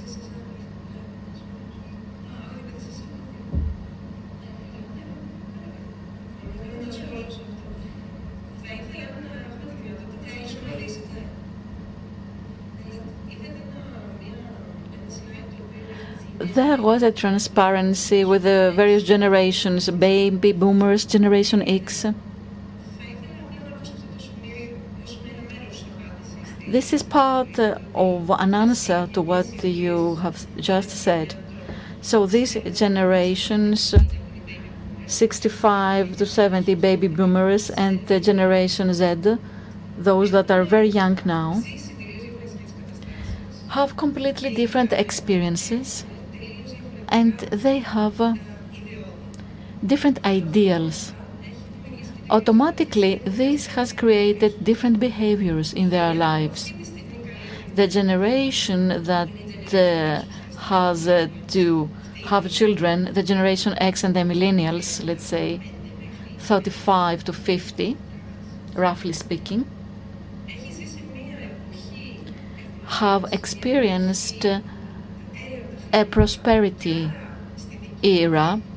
They had money, so it's very difficult for them to handle the situation. This is an inhibitor for the young people. So actually, they want to work more to make more money in order to have a family. On the contrary, the older generation or the even younger generation today, very young people, I don't know if there has been research in Greece, but in the US it has. So we see that um, children talk about uh, freedom. They come back uh, to the baby boomer situation, flower power, uh, free sexual uh, preferences. So this creates obstacles or gives the possibility to people to think differently about families and what they want to be deprived of or not. Now, you're talking about a homogeneous culture. They are Greeks or uh, the women from uh, Smyrna. They thought very highly of cleanliness, family work, and they contributed to the development uh, of uh, the Greek society. Uh, the development rate back then was 6 to 8 percent. Now we have people coming from various sources and they don't want to become part and parcel of the Greek society and they want to impose their own views, religious views, cultural views. Yes, I refer to the refugees. The Syrians, uh, well, they are not uh, that many. Y you mentioned religious uh, issues. A huge percentage of them come from Afghanistan, from Egypt, and from Africa. And they have various cultural, humanitarian, and religious uh, features. As regards the African community in Athens, because we have worked with them, it is not a new community, it's not a new trend. They have been integrated. Of course, they have not been accepted, but look, Mr. Yfantopoulos, let's have a dialogue because you talked about Africa. Because there have been many generations of Africans in Athens. Yes, but some of the refugees coming from Africa are able to adjust, they have respect, uh, they can participate. A big percentage of uh, the refugees in the camps come in on boats from Turkey, impose what they want. You give them food, lunch, and they throw it away, and there is cost they come to the health system and they are very demanding. If you go to the outpatients uh, clinic, uh, to the various uh, hospitals, you will see women that want to give birth and they are an extra burden. Of course, you have to offer services. Being humanitarian is very important, and we need to offer primary care and health services. I don't want to be misunderstood, but the fact that I come here to Greece to claim something, it's also cancer patients with very costly treatment. And we offer 30%, 30% of the cost of the national health system has to do with the medication treatment for the refugees. So, should we close our borders? What are we supposed to do, Mr. Yfantopoulos? No. First of all, we have to be rational, which means that this bottle of water When I offer treatment to an individual, I deprive this treatment from another person. So we have to be rational and, of course, in, be inclusive. I have to decide whether I have to be a humanitarian or be a Greek to support the needs of the Greeks. I have to say that there is a huge percentage of foreigners that we want to integrate and contribute, and they are faced with the rigidities we see in Greece. But it's difficult to integrate immigrants in the Greek society because there are very low entrepreneurship rates. In other countries, uh, they are risk lovers and they become entrepreneurs, but not in Greece because we have uh, this rigidity and it's very difficult for them to set up their own company. It has to do with the job market as well. However, the Greek economy and society have uh, to gain they can uh, only set up their business as regards uh, only special fields. Yes, but in Greece it takes 40 to 50 days to set up a business.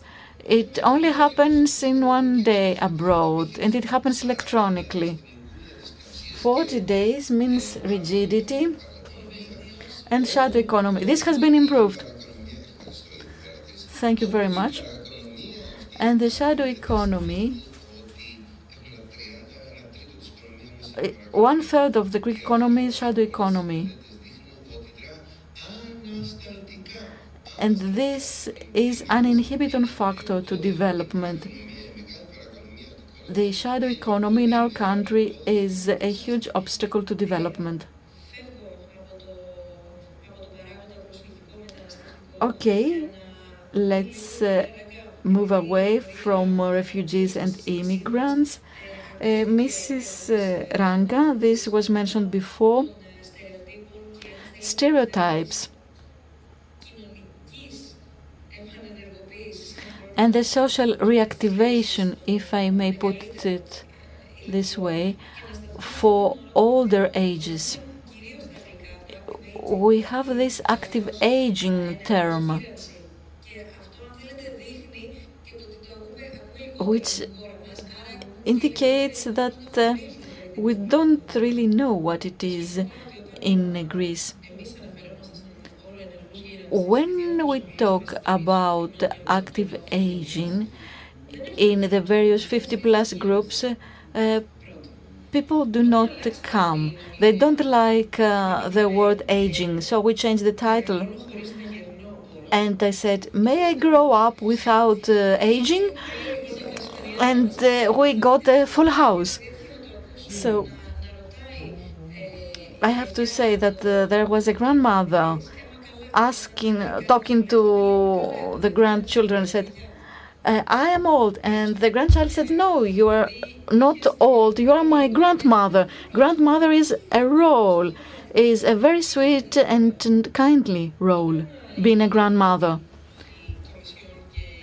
When the EU and the European Commission and the WHO talked about active aging, they wanted to focus on activities and employment. But not just we have to work uh, till we become 70, but to create the necessary working conditions for employment of the elderly so this was part of the active aging. This was the political part.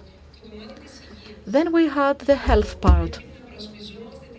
We have to promote health in order to be active. This was added by the WHO. We in 50 plus Hellas talk about uh, an active life, which means not just staying healthy, not just staying employed. It means that I still socialize, I still offer in the family. And in Greece, uh, this is uh, taken for granted for many years because we don't have enough uh, structures. And anyway, grandmothers have to do babysitting even if they would like to do something else. So we also focus on lifelong learning, how to develop my personality, lifelong learning in the general term, not just vocational training, but also to become part of uh, the community and of course social participation and active participation of the citizen. Greece is one of the countries that has many active citizens, voters, especially in older ages. Yes, it happens, and uh, this is why politicians invest in this. They don't invest in actions, they invest in promises. So, as citizens uh, grow up, have to be active in all sectors. If this does not happen, the various stereotypes uh, come to the front. Being weak, uh, being sick. Uh, so the generations of 50, 60, 65. Yes, who is an aged person? So the generation, the older generation is more active and healthier than ever. This uh, should be taken advantage of. Otherwise, we will not be able to actively, con actively contribute to solving the population aging problem. Active aging is Kostas Voutsas, a case in point. Of course, he passed away the other day, but in all interviews, he went. He gave the interview in the theater, not at home. He was actually acting till the very last time. He was active for 60 years. Active aging is the grandfather and the grandmother that conspire with the young against the parents. Do it and I will support you. Active aging is the pocket money they offer to the grandchildren from their limited uh, pension from and they also contribute to the family expenses. Why? Since uh, we refer to the crisis, we should always remember in Greece that uh, in crisis, Greece uh, was first in destructive uh, cost uh, for health. Uh, this is the type of expenditure. For example, I don't want to buy milk for my children because I have to go to the hospital and pay for my medication. So the active participation of senior citizens was very important. They actively supported uh, the income of the family and they also offered feelings and love. And thirdly, smiling and social contribution in the neighborhood. These are the basic elements of active aging. So the Greek society is uh, different to the other societies in Europe. What you've been saying is uh, solitude and melancholy, and I believe that you got data to uh, corroborate that. It's been getting worse and worse. Yes, it is about the research we conducted uh, at the university. Let us go back to the first. Τεχνική υποστήριξη. Α, πάμε. Το πρώτο. Εδώ ξεκινάμε. Ναι. That's where we should be starting the uh, situation in the domain of health. Vertically, it's the hygienometer, uh, how well we're faring health wise. You see that uh, it's like the thermometer actually uh, as to how well we're faring, and at 59, we're faring quite well. And then on, how things deteriorate rapidly, so that at uh, the age of 80, the hygienometer reaches 50 and then 85. But this is quite subjective and self referred health state. Then on, technical support, yes. Well, uh, secondly, the net monthly income, because the more we work and we reach 50, the higher our income, because here we are in labor market, and then we, uh, the pensioners above 65 or 70, 55 and further, there is deterioration because either we are ousted from the labor market or because our revenue goes down uh, considerably. Uh, when it comes to medicine, there is an exponential uh, increase. Less money, more needs, the higher the need for us to spend for medicine out of our own pocket. And you see that uh, in younger ages it is very limited and then exponentially it goes up because at an average we've got 8 to 10 uh, prescriptions per age person and among the young is uh, less. The cost of uh, healthcare at, at in third stage uh, goes up by eight times. And then solitude, the most grave uh, condition is not Alzheimer, although it is faring quite high, nor is it cancer or, or uh, any other problem. The most important of all conditions for third agers is solitude social exclusion and melancholy, which is triggered. Hence, the importance uh, to have a family to count on social integration, not just anything. Uh, we need to have the third age integrated in the family and in uh, the neighborhood. Uh, the very fact that I am fighting for this or that, all this interaction this kind of interaction are shaping a kind of mental health, uh, reducing melancholy and uh, isolation. These are rates we see otherwhere, uh, elsewhere in Europe, not just in Greece. Especially as of late, this uh, is amongst the first issues that need to be tackled in the short term. So even uh, at the European level, we see there is research and the efforts to combat solitude, even through technological help, through to the day-to-day contact with the young people. So this will be happening, so we should already now start to uh, see to it personally, and may I also have another comment about the self-image because stereotypes are known to uh, uh, directly impact the self-image. A society that considers people of higher age as weak and uh, ailing and non-productive, in the end also creates people who are ailing and which are non-productive. Hence the importance for the society to change and for the people themselves at a higher age to be able to demonstrate that here we are, not the way we used to be. There was a time when 40 years was an old age, not anymore. There are many, many models, and we can see them happening even through publicity. Uh, there is a trend towards that kind of public, not just because money is there, but also because society starts to uh, grow and um, age. Uh, gray hair people are not a rarity anymore.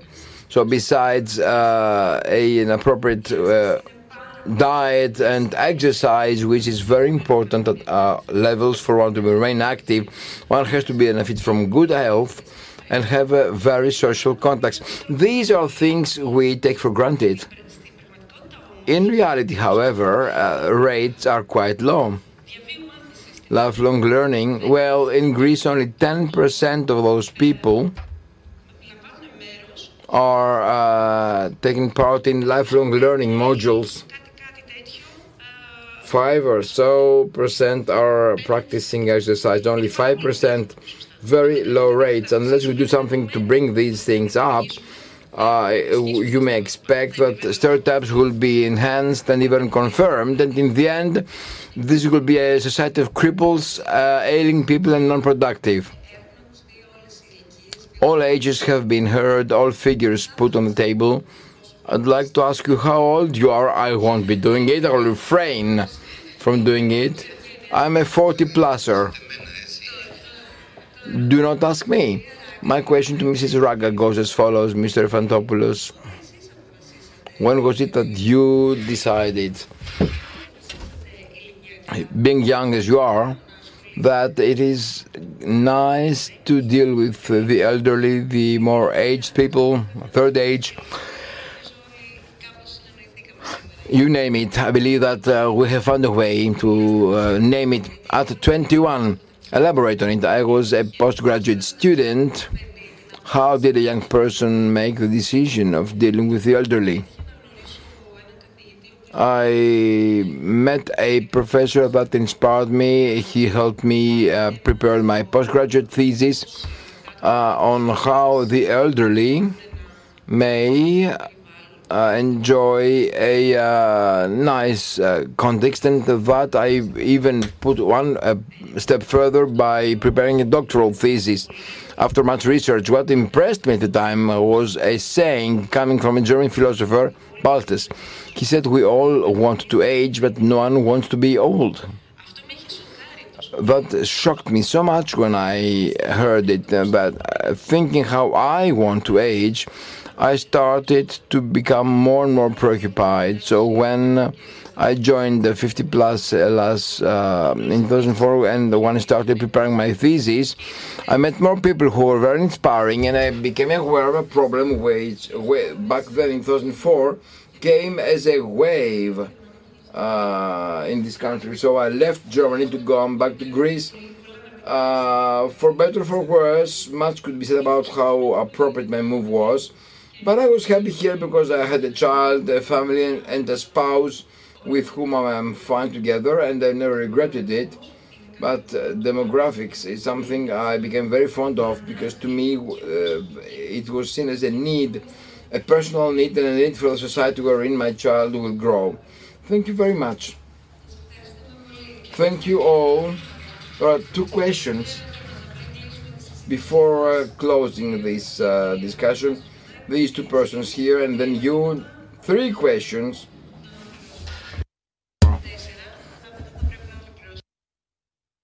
but then that will be all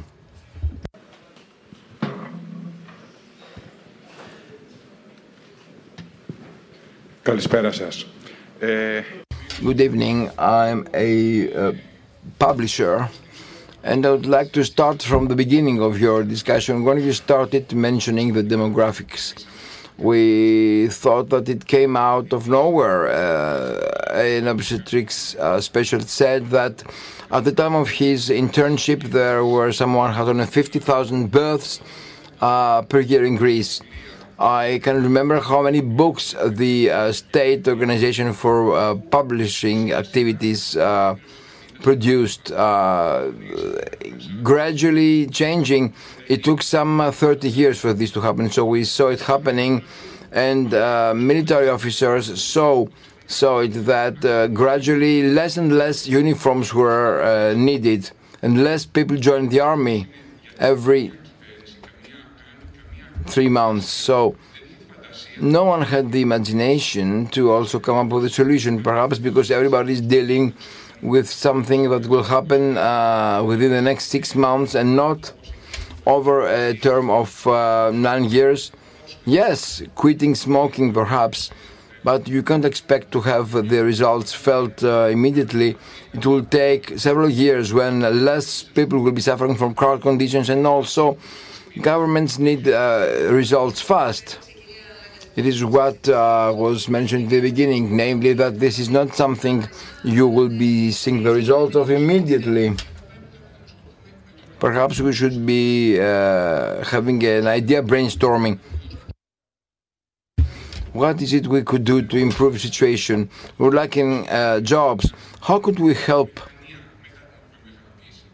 have an industry? How could we uh, come up with a farming sector? When people find it shameful to uh, find uh, jobs in Greece, the uh, refugees want to live and to help their families live unless they're given a way to survive in this country, be it in the rural sectors or elsewhere, they will go away. Otherwise, they will stay. They need an incentive, and the incentive those who need it. You also mentioned uh, something about solitude, and you showed us tables and the frustration.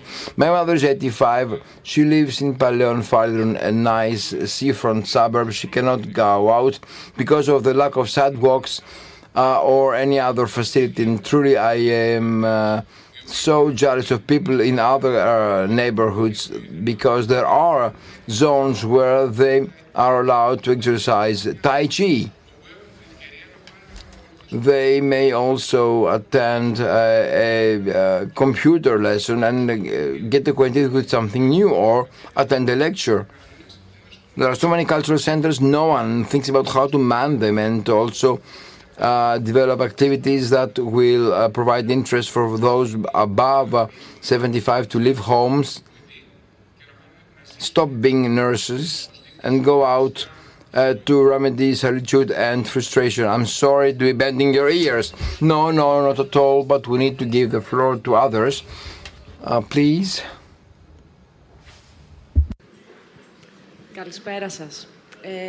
Good evening. Oh, my question is about what Mr. Zaka said, but it's also associated with some of the things that the gentleman before me raised. At the moment, just as Mrs. Radu said, some uh, social models have to change, some stereotypes of sorts. I wonder whether children, which very soon will be going out in the society as active members and are about to graduate from school within some years from now, whether this uh, social environment, the context, the school, the family, has indeed uh, provided the stimuli be it uh, family-wise or society-wise or by the state, for them to understand differently and perceive what uh, the elderly is about and how much third age might in the future help develop and improve uh, the state. Those children will go out and will be entrepreneurs, and as such, they need also to create the uh, context to accept not just the innovating young, but also the elderly, those who have the experience and the knowledge, and together they may help liaise and uh, generate development. Mrs. Radi had the opportunity and the fortune to be in a context where a teacher gave it the possibility to uh, delve in this uh, domain. How could the society and the state help children at school before they go out into society to become active members, to improve themselves, do things, and help contribute to uh, the state, doing things for them. Not just uh, members of the society. Some of these children may also be very active uh, members of the society. Well, not by accident, but uh, well planned. Thank you very much. Thank you very much for your question. It's a very appropriate question. It is very important for us to come up with ways to change stereotypes and the way the younger generations think if they are to go on. Uh, we uh, at 50 plus, alas, uh, even politically by way of advocacy, we may provide answers to certain questions through our own experience, through our activities and actions. 10,500 people uh, so far have learned, uh, have become acquainted with digital skills thanks to us. So there is a trump card we have in our hands. And uh, despite all, unless there are actions uh, of intergenerational nature, such as to bring generations together, for each generation to be able of get uh, the new picture and uh, perceive uh, the new generations differently because there are stereotypes on both sides. The elderly also sometimes see the younger uh, negatively, so let's see both sides of the coin. Unless these two generations uh, approach each other, we will never be able to achieve much. Some of our actions essentially are doing this. Uh, it's an attempt towards uh, digital uh, reinforcement, a strong trump card to go through an intergenerational relationship. How the elderly will be able, for example, to share their knowledge and experience with the younger. Family history.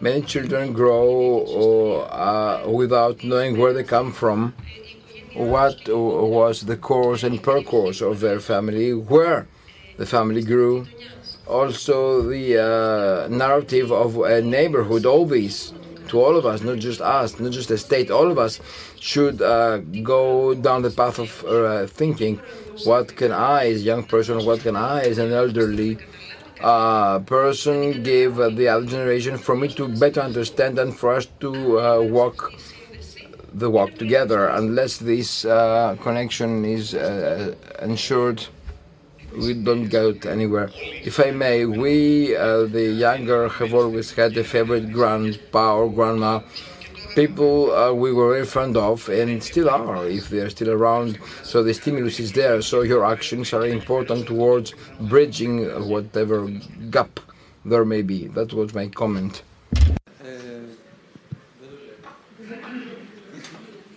Ναι, α, εντάξει. Δουλεύει.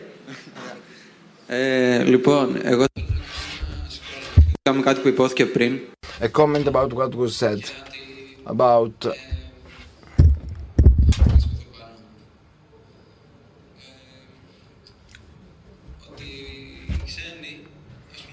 it was heard that uh, the uh, refugees and immigrants do not accept what we're offering them. Maybe we should be wondering why this is so. if what we're suggesting is uh, what dooms them and they're coming here and we put them out, then people become trading assets.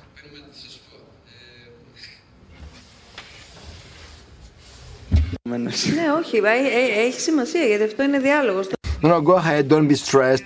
That's what dialogue is about.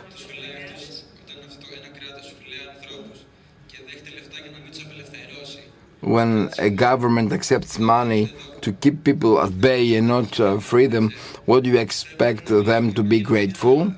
This is about an intercultural society, and this is the real topic where foreigners won't be pointed. Uh,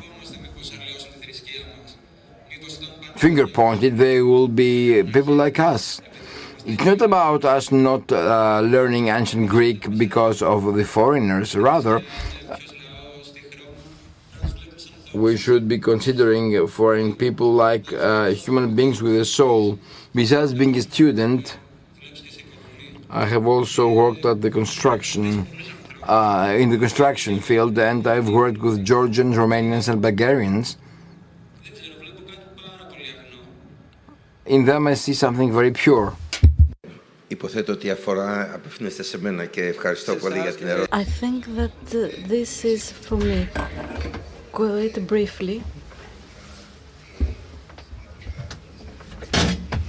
you stressed the humanitarian dimension. Man is the measure of all things.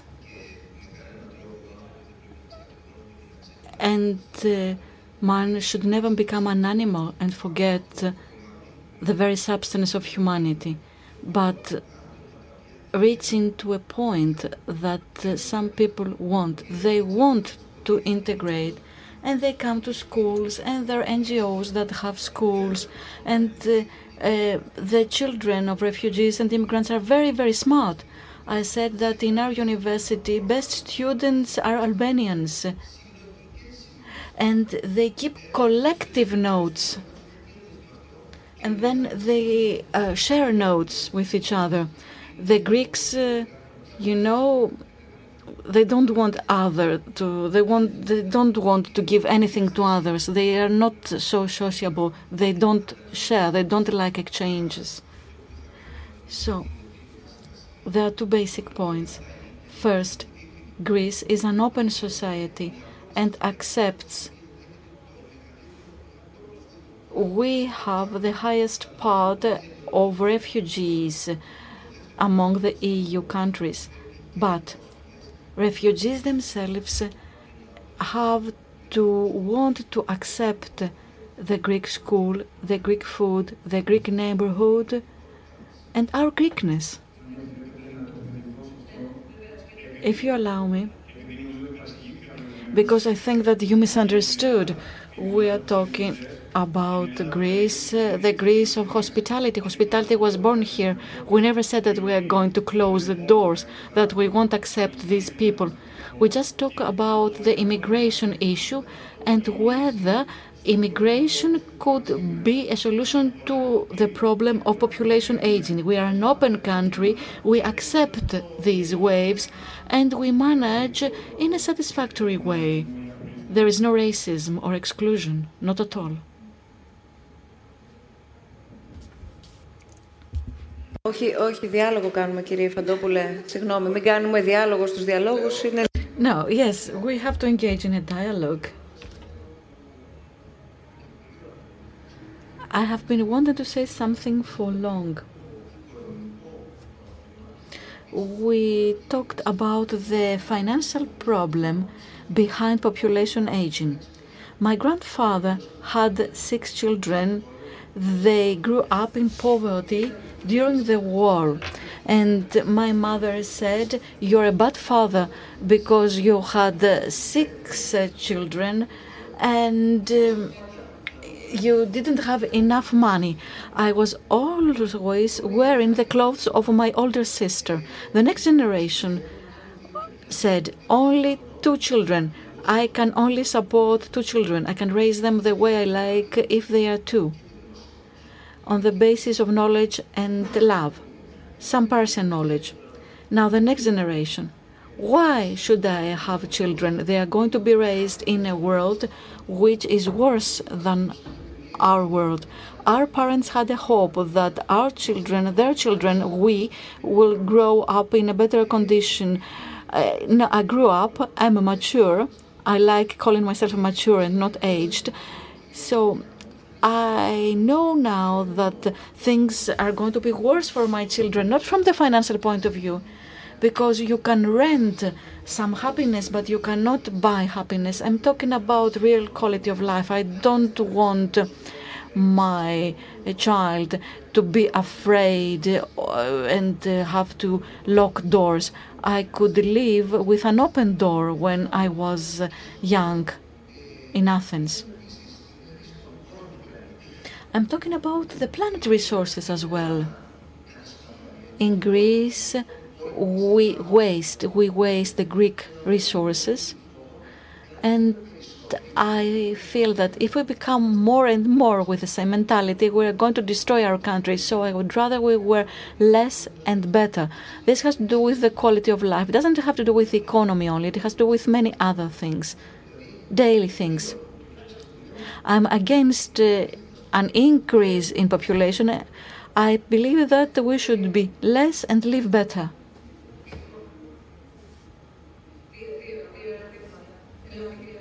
two questions. I was impressed by something. I went with my husband to find uh, the school for our kid. And we were talking with the director in a school, and she said, What is important for us is not to offer knowledge to the children in the school, but also to offer them the principles of the world to come. And uh, she talked about multiculturalism, about increased numbers of population, about the fact that the child lives in Greece, but maybe the child will have to work abroad. So it has to learn the principle that I'm open to other cultures, and the other cultures have to be open to my child. So I just want to raise this issue in the minds of all of us that things are going to change anyway. Thank you.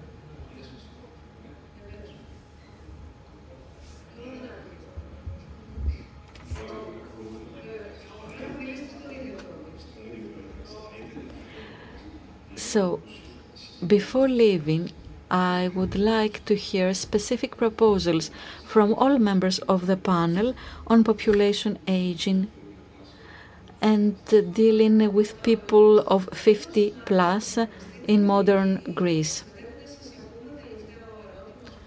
And a final question or comment before giving the floor to our panelists?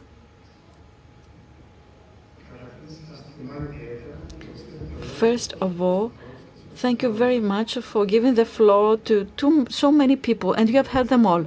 This is Dialogues. I am lucky enough to have the last uh, question, so I have to have the uh, very good and comprehensive question.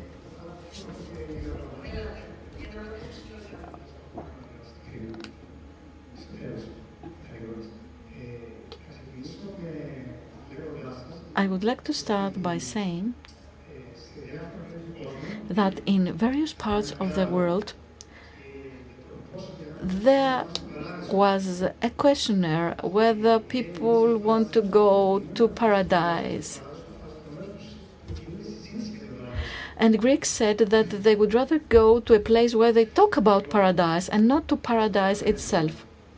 So I think you understand what I mean by this.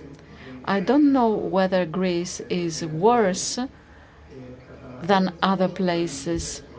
I think that there are serious problems on the planet everywhere. And this is why things do not go that well on our planet.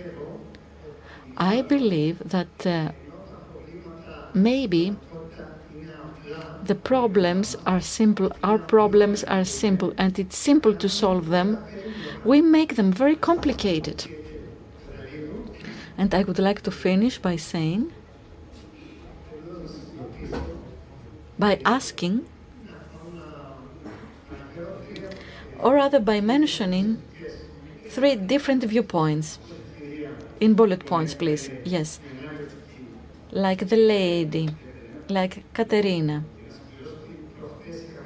I have to say that uh, the other day I was uh, uh, talking with a 19 old girl and her brother, and they said that they are 13, 13 siblings.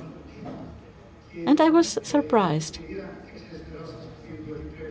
So the lady on your left said that we have to listen to what everybody has to say and get into everybody's shoes.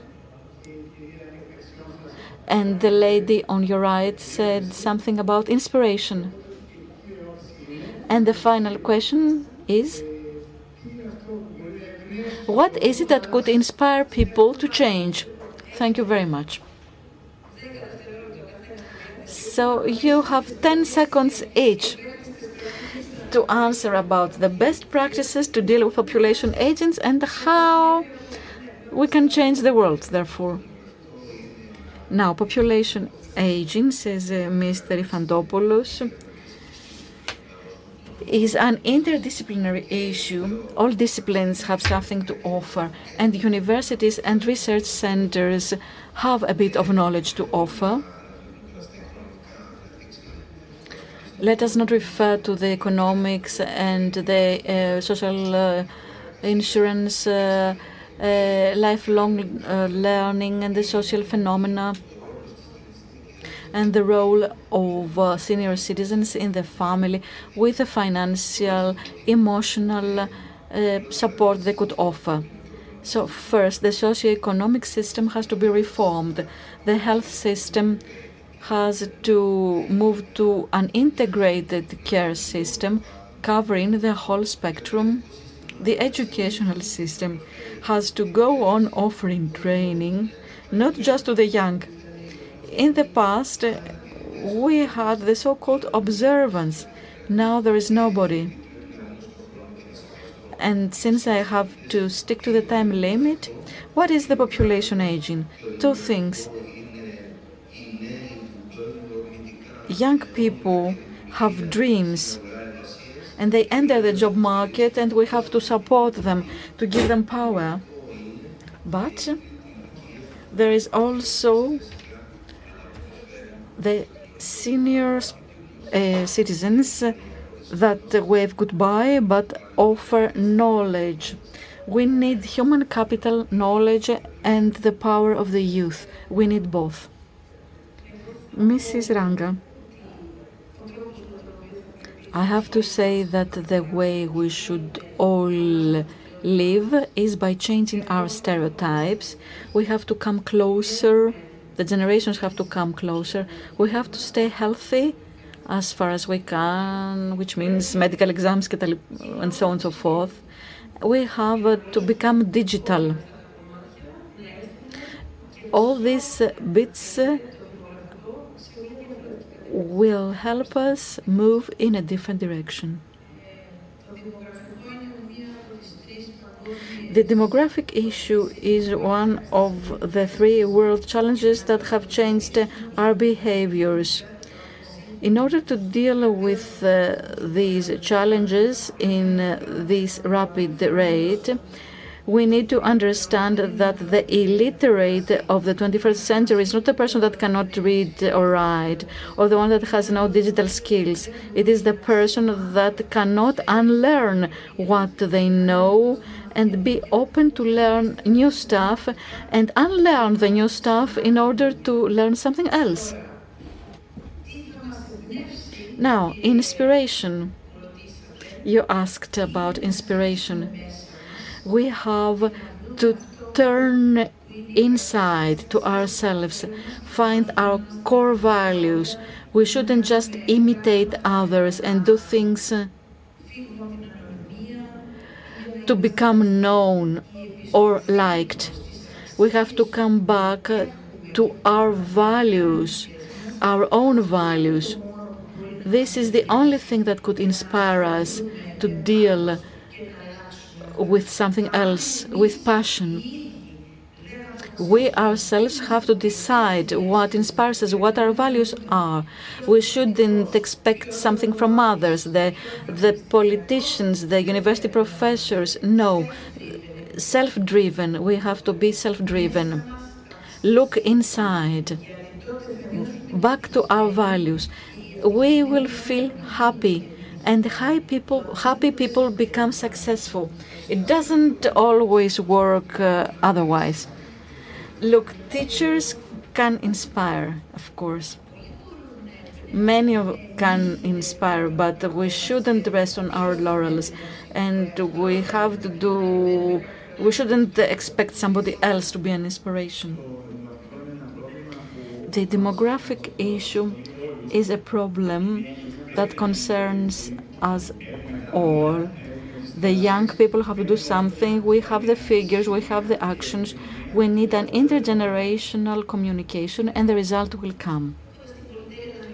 Mrs. Tragaki, I am the last, therefore I can agree with the previous panelists. And I have to say that demographic issue is not going to be solved. We will have to deal with its consequences. We will have to reduce the impact if we try to adjust, uh, if we cooperate. And inspiration, from my viewpoint, following on what Venetia said, is faith. Faith to ourselves and faith to the community. Thank you very much uh, for today's discussion. I feel that we tried to approach the, the, various dimensions of the issue. We had some conflicting views. This is very interesting and productive in a dialogue. And I keep saying so. I think that this is very important. It's very important not to try to agree, just to say everything went fine. If we all agree, something goes very, very wrong. We shouldn't just meet in order to agree. Our next meeting is on the 18th of March in the city of Drama, not in Athens. We have the International Women's Day on the 8th of March.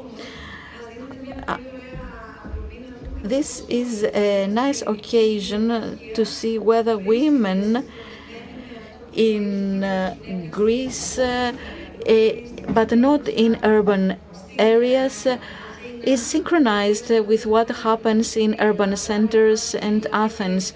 But Greece is not Athens and Athens is not Greece. So we're going to meet women, women that manage, women that cope, women that find it difficult to cope, women that cannot even tell what they want to do. So we'll talk with uh, men and women for women in uh, Greece, uh, not outside the urban centers. See you next month. Thank you very much.